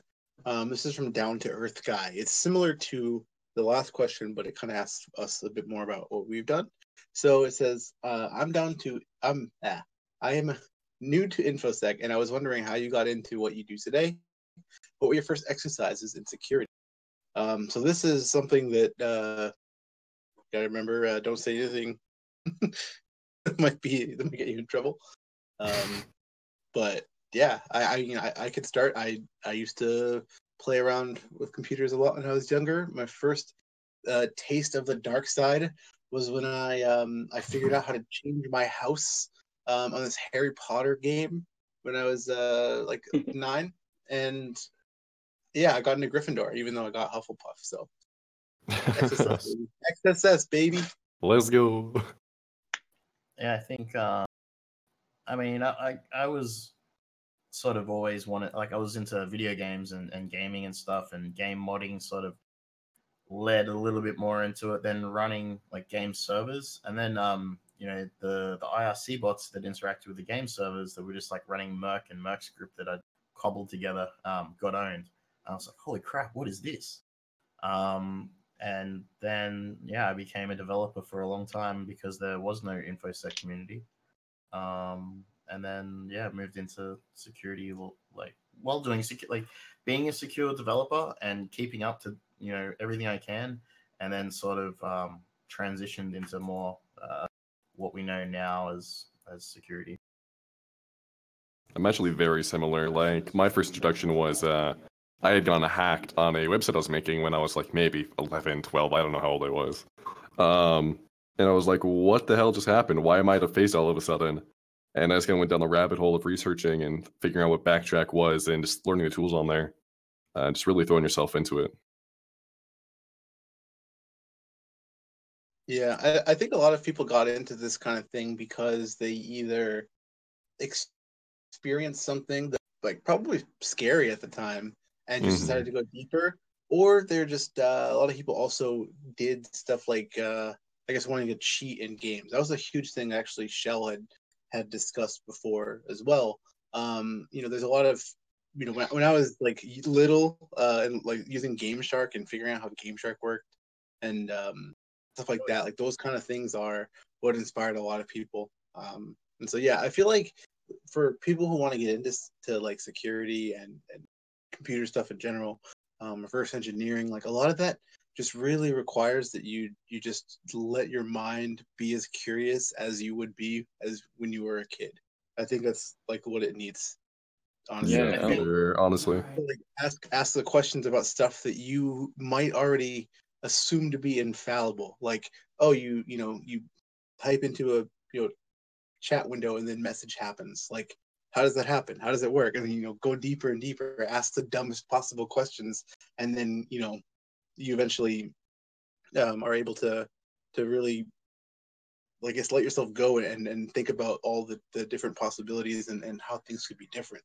And um yeah I, I feel like that's something that doesn't really get taught as much. A lot of a lot of like the coding coding schools and things are are all more about like problem solving. But i think that beyond problem solving is just more of like being able to foster like your sort of like inner child like innate curiosity I- think there's a, a huge thing that is lacking in many, many of the, the courses that I've seen uh, run, like through universities, cyber degrees, infosec students that are, you know, they want to become, they want to get into the industry or whatever. But the one thing that I find lacking is, is I guess what we'd know as the hacker mindset, which is something you can't really teach. Um, and one of the places that you get it is from being on like a shady IRC channel where you're scared of everyone and everyone could like destroy you at any moment. They could, you know, not I'm not talking about dox. I'm talking about like wrecking your machine, cutting off your utilities, like things that could, you know, that it would you don't want to happen, right? Um, and it's kind of like you get that's scary, and uh, you should know about it. And I'm not saying you should do any of it, but you should at least know how that works, why why people do that. Um, because if you're going to be a defender, that's what you're going to be defending against. And if you're going to be like on offense, then that's what you're going to be emulating is really emulating people who don't care about you or your life on the internet. They don't care about a lot of things and they're often like monetarily driven. Like take all these things that you'll see and be like, you know, keep that in your head that like, why would somebody take over this server that does nothing? Because now they've got a server to use for something else something Mm. more malicious. You know, they want to add your crappy WordPress uh, five remote code execution that came out today to their botnet before it gets patched. Like Yeah. that's that's what they want, and there's only one way to learn it, and it's not at school, unfortunately. Yeah, because like it- it's the other thing too is a lot of stuff like, especially for uh, like exercises and things like CTFs, they teach like, you know, the one way to get into something, but there's so many, there's infinite ways to do everything, and the infinite ways to be a- just a straight scoundrel, whether or not it's something that's technically impressive or the dumbest thing that involves just sending somebody a phishing link and they click it and then boom, you're domain admin. Like there's tons of tons of ways and you have to think about like uh, it, it's hard to be both like curious as well as just like straight evil but you got to think like if i'm going to try to rob somebody if i have if this being able to compromise this account was between me and eating. You know, if that if that was your actual scenario, which is a scenario for a lot of people who you know scam and do malware. Um, you know, think about it like that. That's the other thing too. If you can ever do thought experiments with yourself about, um, you know, how would you do something if you, if you, you know, if uh, eating or sending your kids to school or getting your kids medicine uh, was on the line. imagine like I, I think a really good example that we don't really see anymore is um like IRC takeovers, right? It's it's really so for anyone that's not on IRC, there's a thing called ops, and the person with ops has the ability to kick and ban people from the channel, so on and so forth, uh, from from a text channel. And there was some really pretty simple ways to um to take over the channel, but it was the things that were around on IRC were more like people trying to get clout, like grab a badge of honor by taking over this big channel with all these people. And Yeah. ultimately, it's like a, a futile goal, right? Like they might take over the channel, they might take over the server, whatever, blah, blah, blah. It'll get restored. They just did some crime for like absolutely no reason other than to try and look cool. Um, you know, and, and back in the 90s and stuff, like people used to log on to IRC because it showed the host uh, that you logged on from. They would log on from like nasa.gov or something like that. They'd Yeah. you know. And that that was like the um you know, hey, I'm, I'm obviously in this place because I'm logging in from X, Y, and Z and like all the places. And I definitely wouldn't tell anyone to do that. Um, the 90s were a very different time. People got their doors kicked in. Uh, a lot of people didn't do too well out of it, but it, it that was a lot of the thing that happened. It just doesn't happen anymore. Yeah, absolutely. I definitely think though, like so coming back to the original question, like what were your first exercises? I feel like first exercises were more just like self-preservation, and I feel like being able to sort of put yourself out there and understand what is actually what actually can happen to you is definitely a huge thing, and also definitely being curious and letting yourself be curious and not being afraid to do you know uh, Python for tutorial for kids if you have to, if it helps you understand. Because no matter what it is, as long as it helps you to understand something and help you to, you know, remain curious, um, definitely take advantage of it, no matter how silly it might seem. Yeah, Um, there's a lot of resources that are like as well that are like that. You you read it and you be like, whoever wrote this, this is not a good article. This is not good information. But later you'll think back on that and be able to apply it somewhere else. Like you'd be like, oh, maybe that wasn't a great idea for what they did, but either I can apply it here or I should never apply that here. You know. Yeah, yeah. Um, the next question we have is, is similar to this. Um, I guess we're kind of, you know, going with the career advice now. Um, this is from No Self. It's so I have a question that's almost the opposite of the last question, which I think was Roper's question at the time. Um, in regards to getting into pen testing as a professional, I got into hacking five years ago, skid shit, but kept learning stuff and reading books, building labs, doing Vulnhub, Hack the Box, etc and got a few small certs, and I'm working on a couple of pen test certs now. ECPPT, but every job I look at here needs a degree in comp sci or something, and a couple of years experience. Is that an issue everywhere, or maybe locally here? And where is a good place to get? And then. Um, The- so one thing that I'll say to that is usually the person who's interviewing you in infosec jobs recognizes that you don't need a degree. Uh, the Mhm. technical person that is, but the HR people that will scan you first, they have a list of buzzwords that they need to match, and if you don't match the enough words, then they don't want to talk to you. Uh, so one thing I did to get Yeah. around that as somebody who did not go to uni- well didn't complete university is I have a one-liner white font in my resume that matches for a whole bunch of buzzwords, and ones that are completely irrelevant to infosec, and it just Nice. shoots me to the top of most HR filters. That's Yeah, beautiful. But also, and yeah, I've like worked the, at like Fortune five companies, so it definitely works. like the the whole need a degree certification things is really just to wean out like a whole bunch of people applying for that position. Like the position I just got hired for, it straight up said you need a bachelor's of science degree. I don't have that at all. I have no certifications. and like what they were saying about like uh, it's a difference if you're interviewing with the manager or hr hr has no idea what the fuck you're talking about they know shit what that means so if you have like an interview with the with an actual manager that understands what you're talking about and you can actually prove you know what you're talking about you're more than likely going to land it Yeah, it's it's called the HR firewall for a reason. Like it's the first hurdle you gotta fucking get over to do anything in InfoSec. Yeah, so one of the techniques that I use, um, I'm gonna like give up my whole fucking game, um, is uh, I try and do a couple, like at least one talk a year at um at an event. It's usually like um like maybe a monthly event, or um, I've spoken at like a little bit larger conferences as well. And in that talk, uh, I aim for a couple of things. Like I, I obviously want technical content to show that I know what I'm on about. Um, I want something new that I'm not just doing an intro that people have seen before or whatever. I'm like, I try and show something that I've like a project that I've been working on that I came up with. Um, you know, to the best I can. Not always been the case, but to the best I can. Um, and then I try and like a lot of people think that you have to do like a backflip on stage. You know what I mean? Like you got to do the biggest, baddest jackpot and ATM, Barnaby Jack style, like uh, RIP.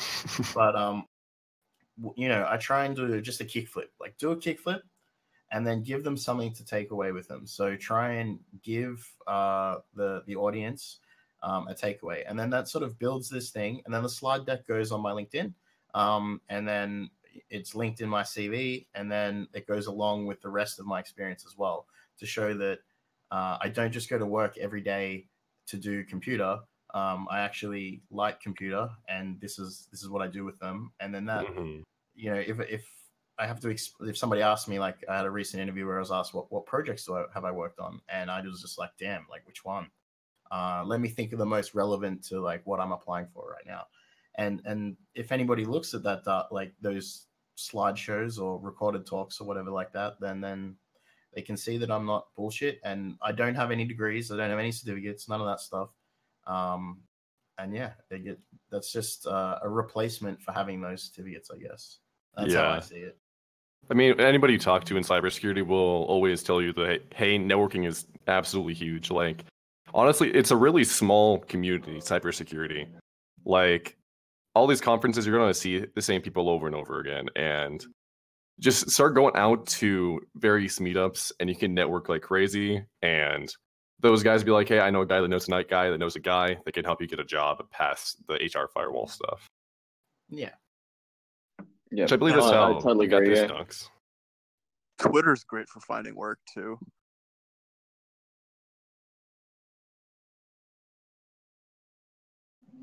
Yeah. Yeah. I mean, like being like able to network and also like like share. I think like sharing projects that you've done is is huge. Like if you could speak on it, like I able to just by research alone get a job.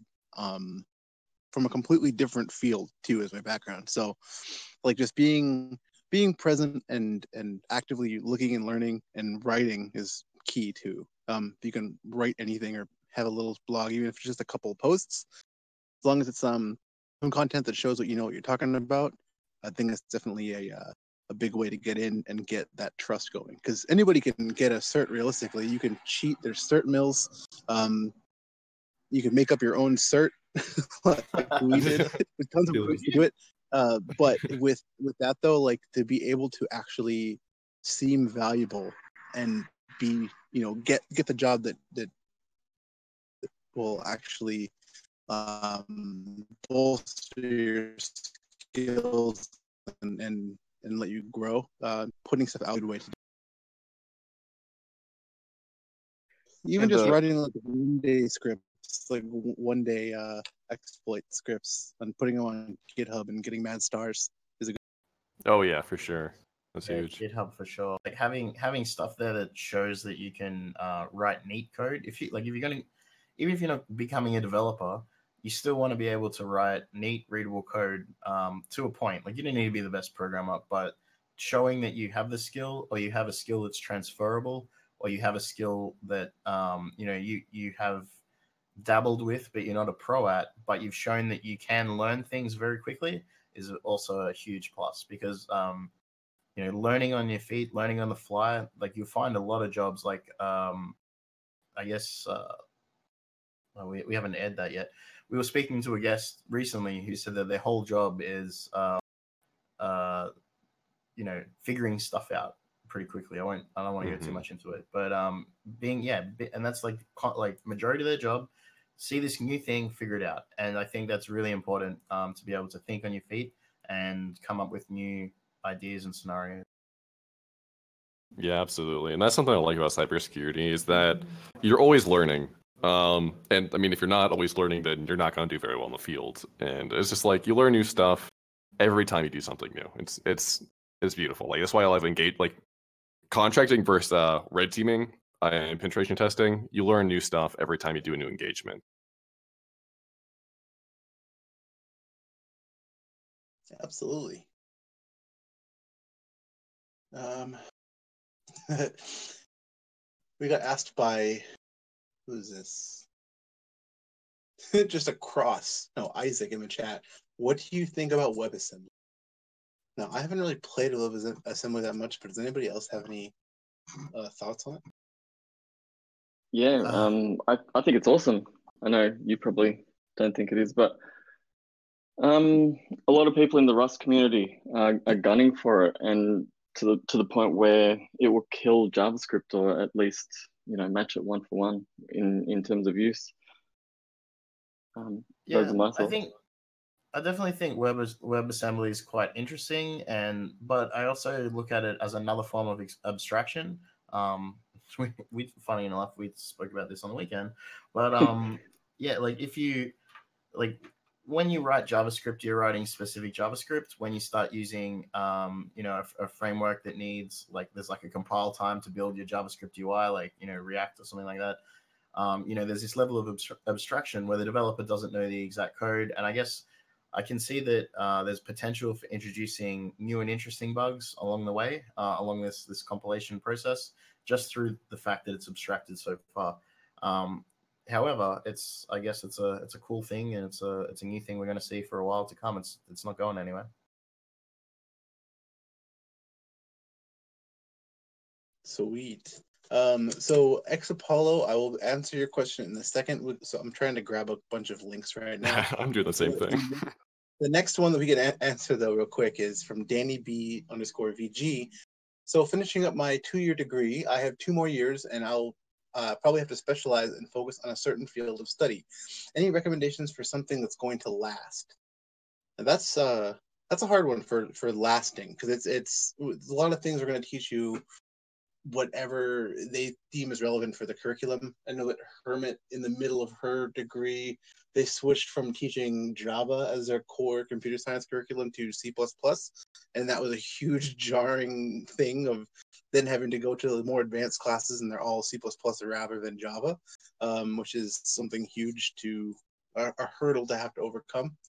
Um, props to her for also learning C++ very quickly, but uh, for um, for those kind of things though, like uh, like things that are going to last, what do you guys think as far like w- what non-hype things do you think would probably be the best thing to focus on as far as study goes?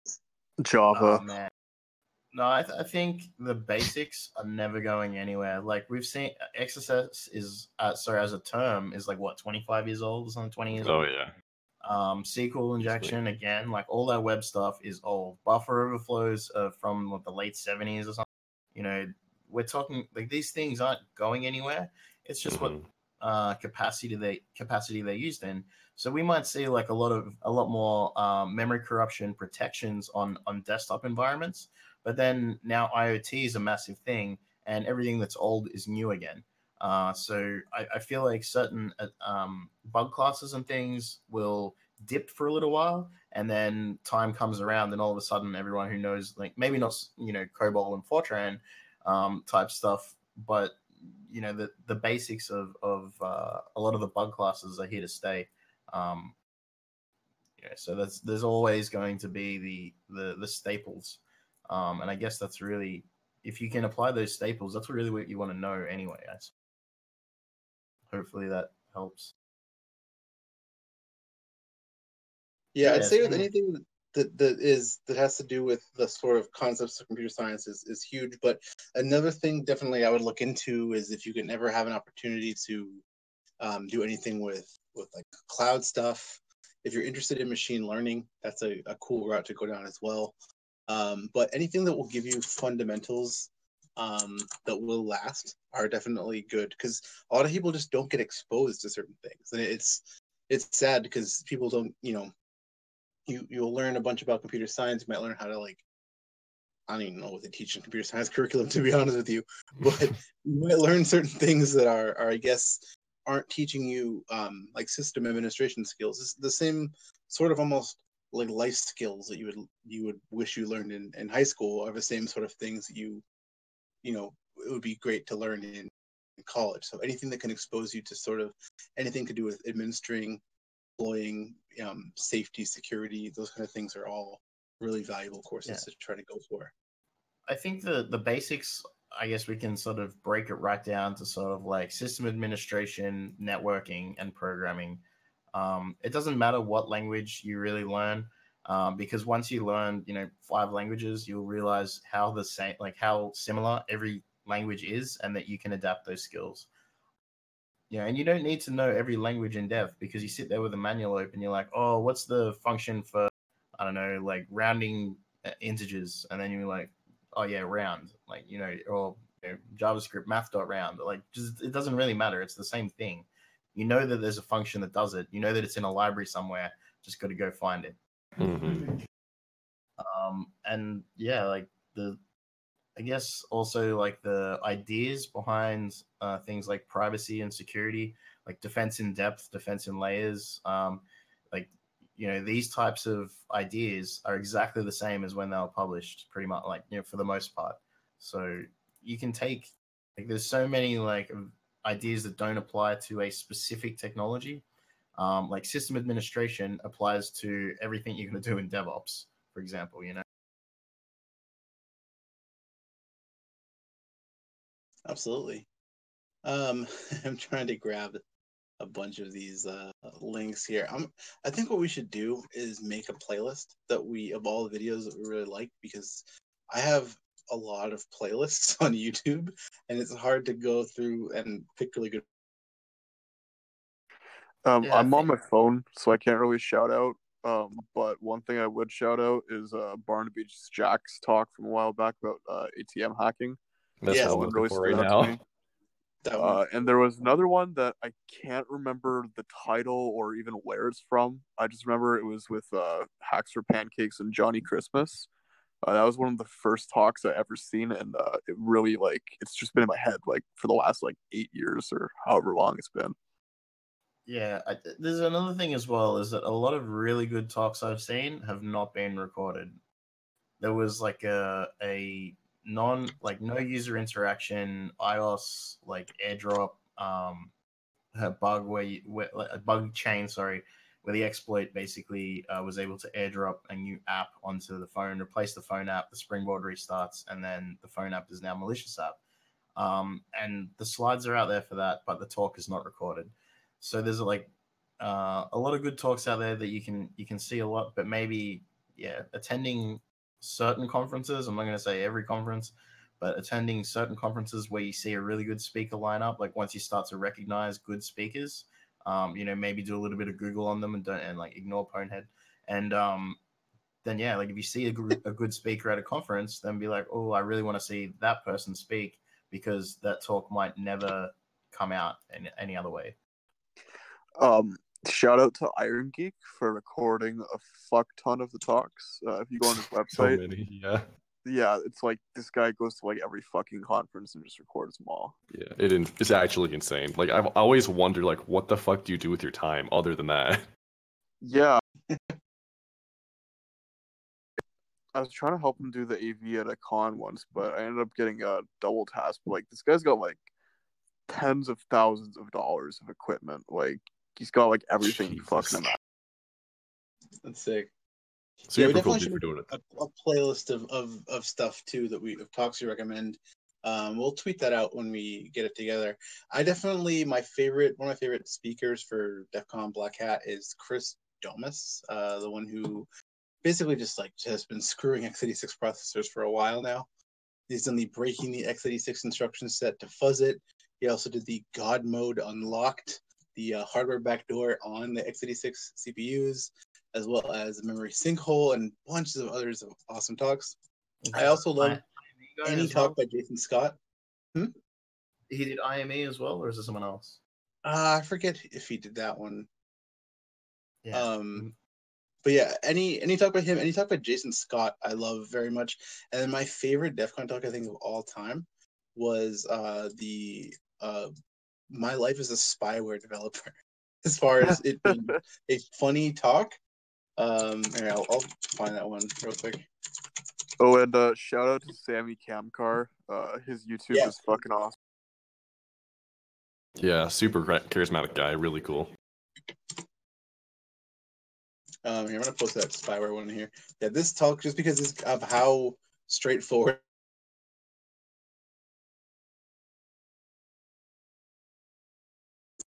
absolutely perfect.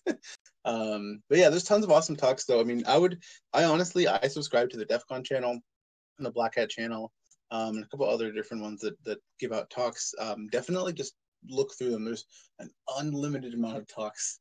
Um, I used to just watch them all the time in the background and just have them on. So um, there's so many good ones. yeah. Did you guys hear? some- Uh... Oh, go ahead. Sorry. I was just gonna say, um, there's a there's a, I think her name was Natasha, and she uh she hacks uh, Tamagotchis, right? Um, Yes. yeah, and her a lot of her work is based on this guy, uh, Mr. Blinky, which she shouts out like it's the you know there's a, a Tamagotchi hacking community actually, and you might think like why the hell would I want to hack my Tamagotchi? But the technologies used behind it and the things that they do with them um, is very like some of them these Tamagotchis like they have NFC, they have uh, infrared, they have you know the, the specific type of chip that runs in them. And while you might never encounter that specific chip, the way that they go about uh, the tasks that they they achieve is more important than the end goal. So like again, you might think like who cares about Tamagotchis? You'll watch the talk and then you'll come across some other random thing and be like, oh, I know how to approach this problem. Yeah, absolutely. Those those talks, especially the hardware reverse engineering talks, um, amazing stuff. The Tamagotchi things, especially, are incredible. The there's another one too um, that I found on my playlist called "Implementing the Tamagotchi Singularity," um, and that's uh, that one's amazing. They literally like virtualized a bunch of uh, Tamagotchis like from their firmware that they dumped, and they ended up like networking them all together so they could have like a community and like just be like sentient Tamagotchi like just ecosystem like incredible Yeah. stuff like those kind of things those same concepts apply to so many different other things like whether it's virtualization emulation to just straight up like um uh the woman who does uh Tamagotchi I forget her name now too um like wrote shellcode for Tamagotchi by button presses like stuff like that Right. Just, like ins- like Yeah, like, that's like fucking out of control. Like like on a on a custom ASIC based on a 6502. That's insanity. So yeah, props to all those people. Definitely absorb that. Definitely watch weird stuff too, because there's uh, there was a bunch of talks that I was like, I don't know what this is, but then I end up watching it after like not watching it, you know, for however long, and I suddenly watched it. I'm like, holy shit, this is fucking so cool. Like the one about the uh the noise exploring the noise floor was another really good one. Um, I forget her name who did that too. I'll find that as well. But she was able to find that you could like, um, she was able to to like from a, a really crappy like Chinese bootleg laptop was able to uh see that there was like no EMF protection on it, and you could like read the screen from radio waves using like a, a RTL Oh, SDR, yeah. like like stuff like that. Like you're like, what? Like, like how did you find this out? Or the people who did the satcom reverse engineering with the uh, iridium satellite and were able to like like reverse engineer their protocol and like decode like sects that were like sent between like battleships good shit Yeah, I think um the the CRT uh, well the the monitor decoding um with emissions like using a radio is that like that dates back a long way. I think maybe to the late eighties or early nineties. I can't I honestly couldn't tell you off the top of my head. Um, but an interesting thing as well, like say you wanted to learn about blockchain and blockchain security, like yeah, buzzword, whatever. But an interesting thing to look at is like what is it, ERC seven twenty one, which is crypto kitties. Like you might not give a shit about crypto kitties and you might think it's the dumbest idea in the world but what was interesting about it was that the application was not uh, the same as as everything else so you can go read about it look at it and then be and again that will give you when you're doing if you if you come across um, some sort of ethereum like solidarity contact um, contract auditing or something like that you'd be like oh i know about this you know um, and, and that, that definitely helps Hell yeah. Solidity. Did I say solidarity? Solidity contracts. My bad. Uh, the next question that we have here is um, thoughts on Ghidra.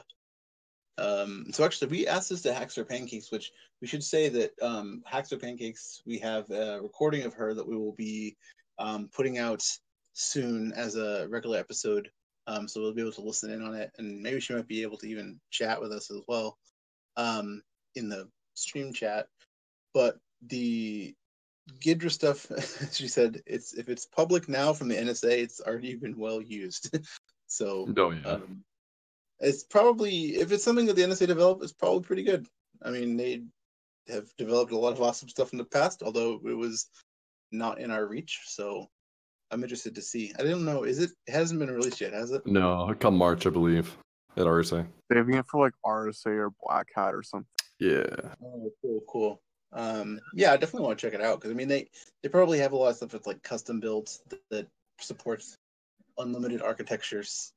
And, Yeah, uh, something open insane. source it. Yeah, I think but I mean, thing- I was gonna say one thing to remember is a lot of these things that you see about in the in the news and stuff, before they're even used, you've got guys that are super smart that are getting paid to not talk about it and work on it for a long time. Um, and their goals and they might not even know the goal of their software because you know offset compartmentalization, all the things um, that that happen that are they're not really industry things either. So like you know those departments and industry are very are quite separate, but they do cross over, I guess, because we're all on the internet. Um, and again, like once the industry sees something from that, they don't always the industry's perspective or even even the hacker community's perspective is not always the same um, as where these things come from. So it, it's very easy to bandwagon as well when you hear about something like that, but keep an open mind and try like knowing your adversary is, something that uh, that we talk about a little bit that we spoke about a little bit earlier. And again, their adversaries are not our adversaries, and they're not the adversaries of of their adversaries. If I if you if you get me, um, it's a different world. So yeah, Absolutely. I think what's just so strange about this is that they're releasing it. Like it's it's the NSA. Like what are they doing? They're not supposed to do this. right. But if they are, why? And I mean, we might not know. So Yeah. Like I'm thinking maybe there's a leak or something, but I'm not. I don't know. Who knows? It's the NSA. And anything we could say, anything we could would think might, it's all speculation because none of us know. Exactly. But regardless, it is going to be really interesting to see what comes out of it because if it is like game changing, that'll be great for reverse engineering. hell yeah. Oh yeah, paging broke chic. If you're still there, what's up? Where you at? We have five minutes left. um, but yeah. Um, what's I gonna say? Hey, we got time for like one or one more question or so if anybody has anything. Um, but it's been cool though. I'm glad that we were able to just kind of chill for today because a lot of our people are involved in a bunch of different things and it's a lot to keep up with the podcast. And we've been doing this for a while now. It's almost it's almost a year since our first podcast. Next week will have been the year since we started the very first iteration of this before Thug Crowd. Um, pretty cool. I'm glad everybody's here to chat and chill. Yeah, I mean, it's uh, I, I never really expected this. Like, I was talking to Crazed, uh, I don't know, before, and recently, and he was basically saying like, because you know he's had his own things to go off and do, and he's just like, whoa, like when I came back on, you guys weren't just you know talking crap. You're like making a thing. You're like, are we? I guess It's a thing. I guess so. Thug crowd became a thing. it did become a thing. Pretty cool. Um, definitely super happy that all these people here are also supporting us. Which let me grab. Our, we had a bunch of new patrons. I forgot to grab the entire list, but we have quite a few. Um, we have 27 patrons. This is amazing, actually. Um, this is pretty sweet. Yeah. So anybody who does want to get that CLSSP, um, you totally can if you go to patreon.com forward slash thugcrowd. That is where you can give us ten dollars for one month and get a CLSSP cert. Um, what is why is my internet just not working now? This is cool. oh yeah, that Oh, Drupal bug. yeah, nice. New Drupal bug. Thank you. Can you Um, please send my CLSSP to one hacker way, Mr. Mark Zuckerberg, Palo Alto, California? I'll send one. I'll send one to Zuck. Send one to uh, you know, one infinity loop. Like just make su- make sure everybody who doesn't need one gets one. Um. Oh, so do you write the name on CLSSP? So if you are on Patreon, you send us uh, your address and your um, your handle that you want on it. That's how we customize it. So we're able to coordinate with everybody um, for what they want to be called. I suppose you, you could get your real name on it if you want, but uh, If you want to be secure, make sure to use ROT26 encryption and uh, tweet it at ThugCrowd. Rot twenty six. Um, where is this? Uh, hold on one second. Jesus, there's so many weird things. okay, so um, yeah, our patrons. We'll shout them out real quick. Uh, we got Woodsman on here. Thanks. Uh, DVD Freytag. Uh, six eight eight. On, what is his name on here? Because it has six eight eight AS or tax sub. Um, Dusty Fresh, uh, Delesh, uh, Gabe, Hamburger Keyboard. Thanks, dude. Uh, Ire, James, um, Matt. Yes, Mayor. Um, Null Cookies. Thanks so much, dude. Uh, Rain. Um, Rob Poners, Rufflewitz, uh, uh, Sterling Archer, Talon, Walski, Who, ZLZ, and we had a couple of other ones, but they haven't come through all the way through yet.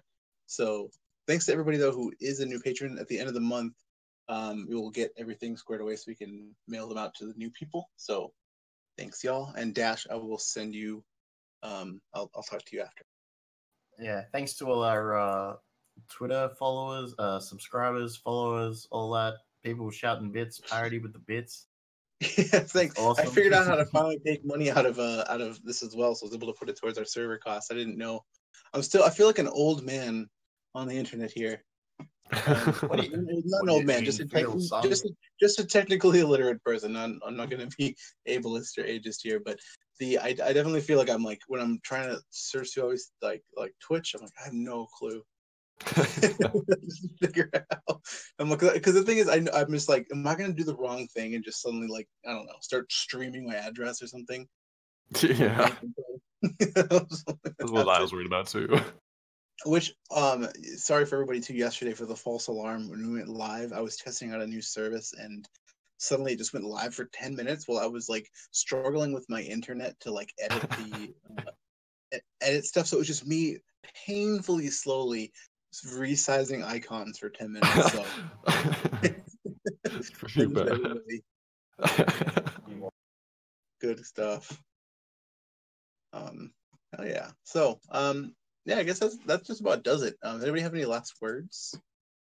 Uh, since Or- not Dan's not here, I'll say shut the fuck up and get a lawyer for him. Hell yeah. Hell yeah. Beautiful stuff. Um, if only I Night, can. night. All right, yeah. Um, I guess we'll just go now. So we'll see you next week. Um, we'll be updating our full schedule soon too. So, um, just keep a lookout for that. Keep a lookout for our playlist. Um, thanks to everybody for hanging out and asking questions, and I love you. See ya. Thanks. Back Bye. to planet. Peace. Back to planet.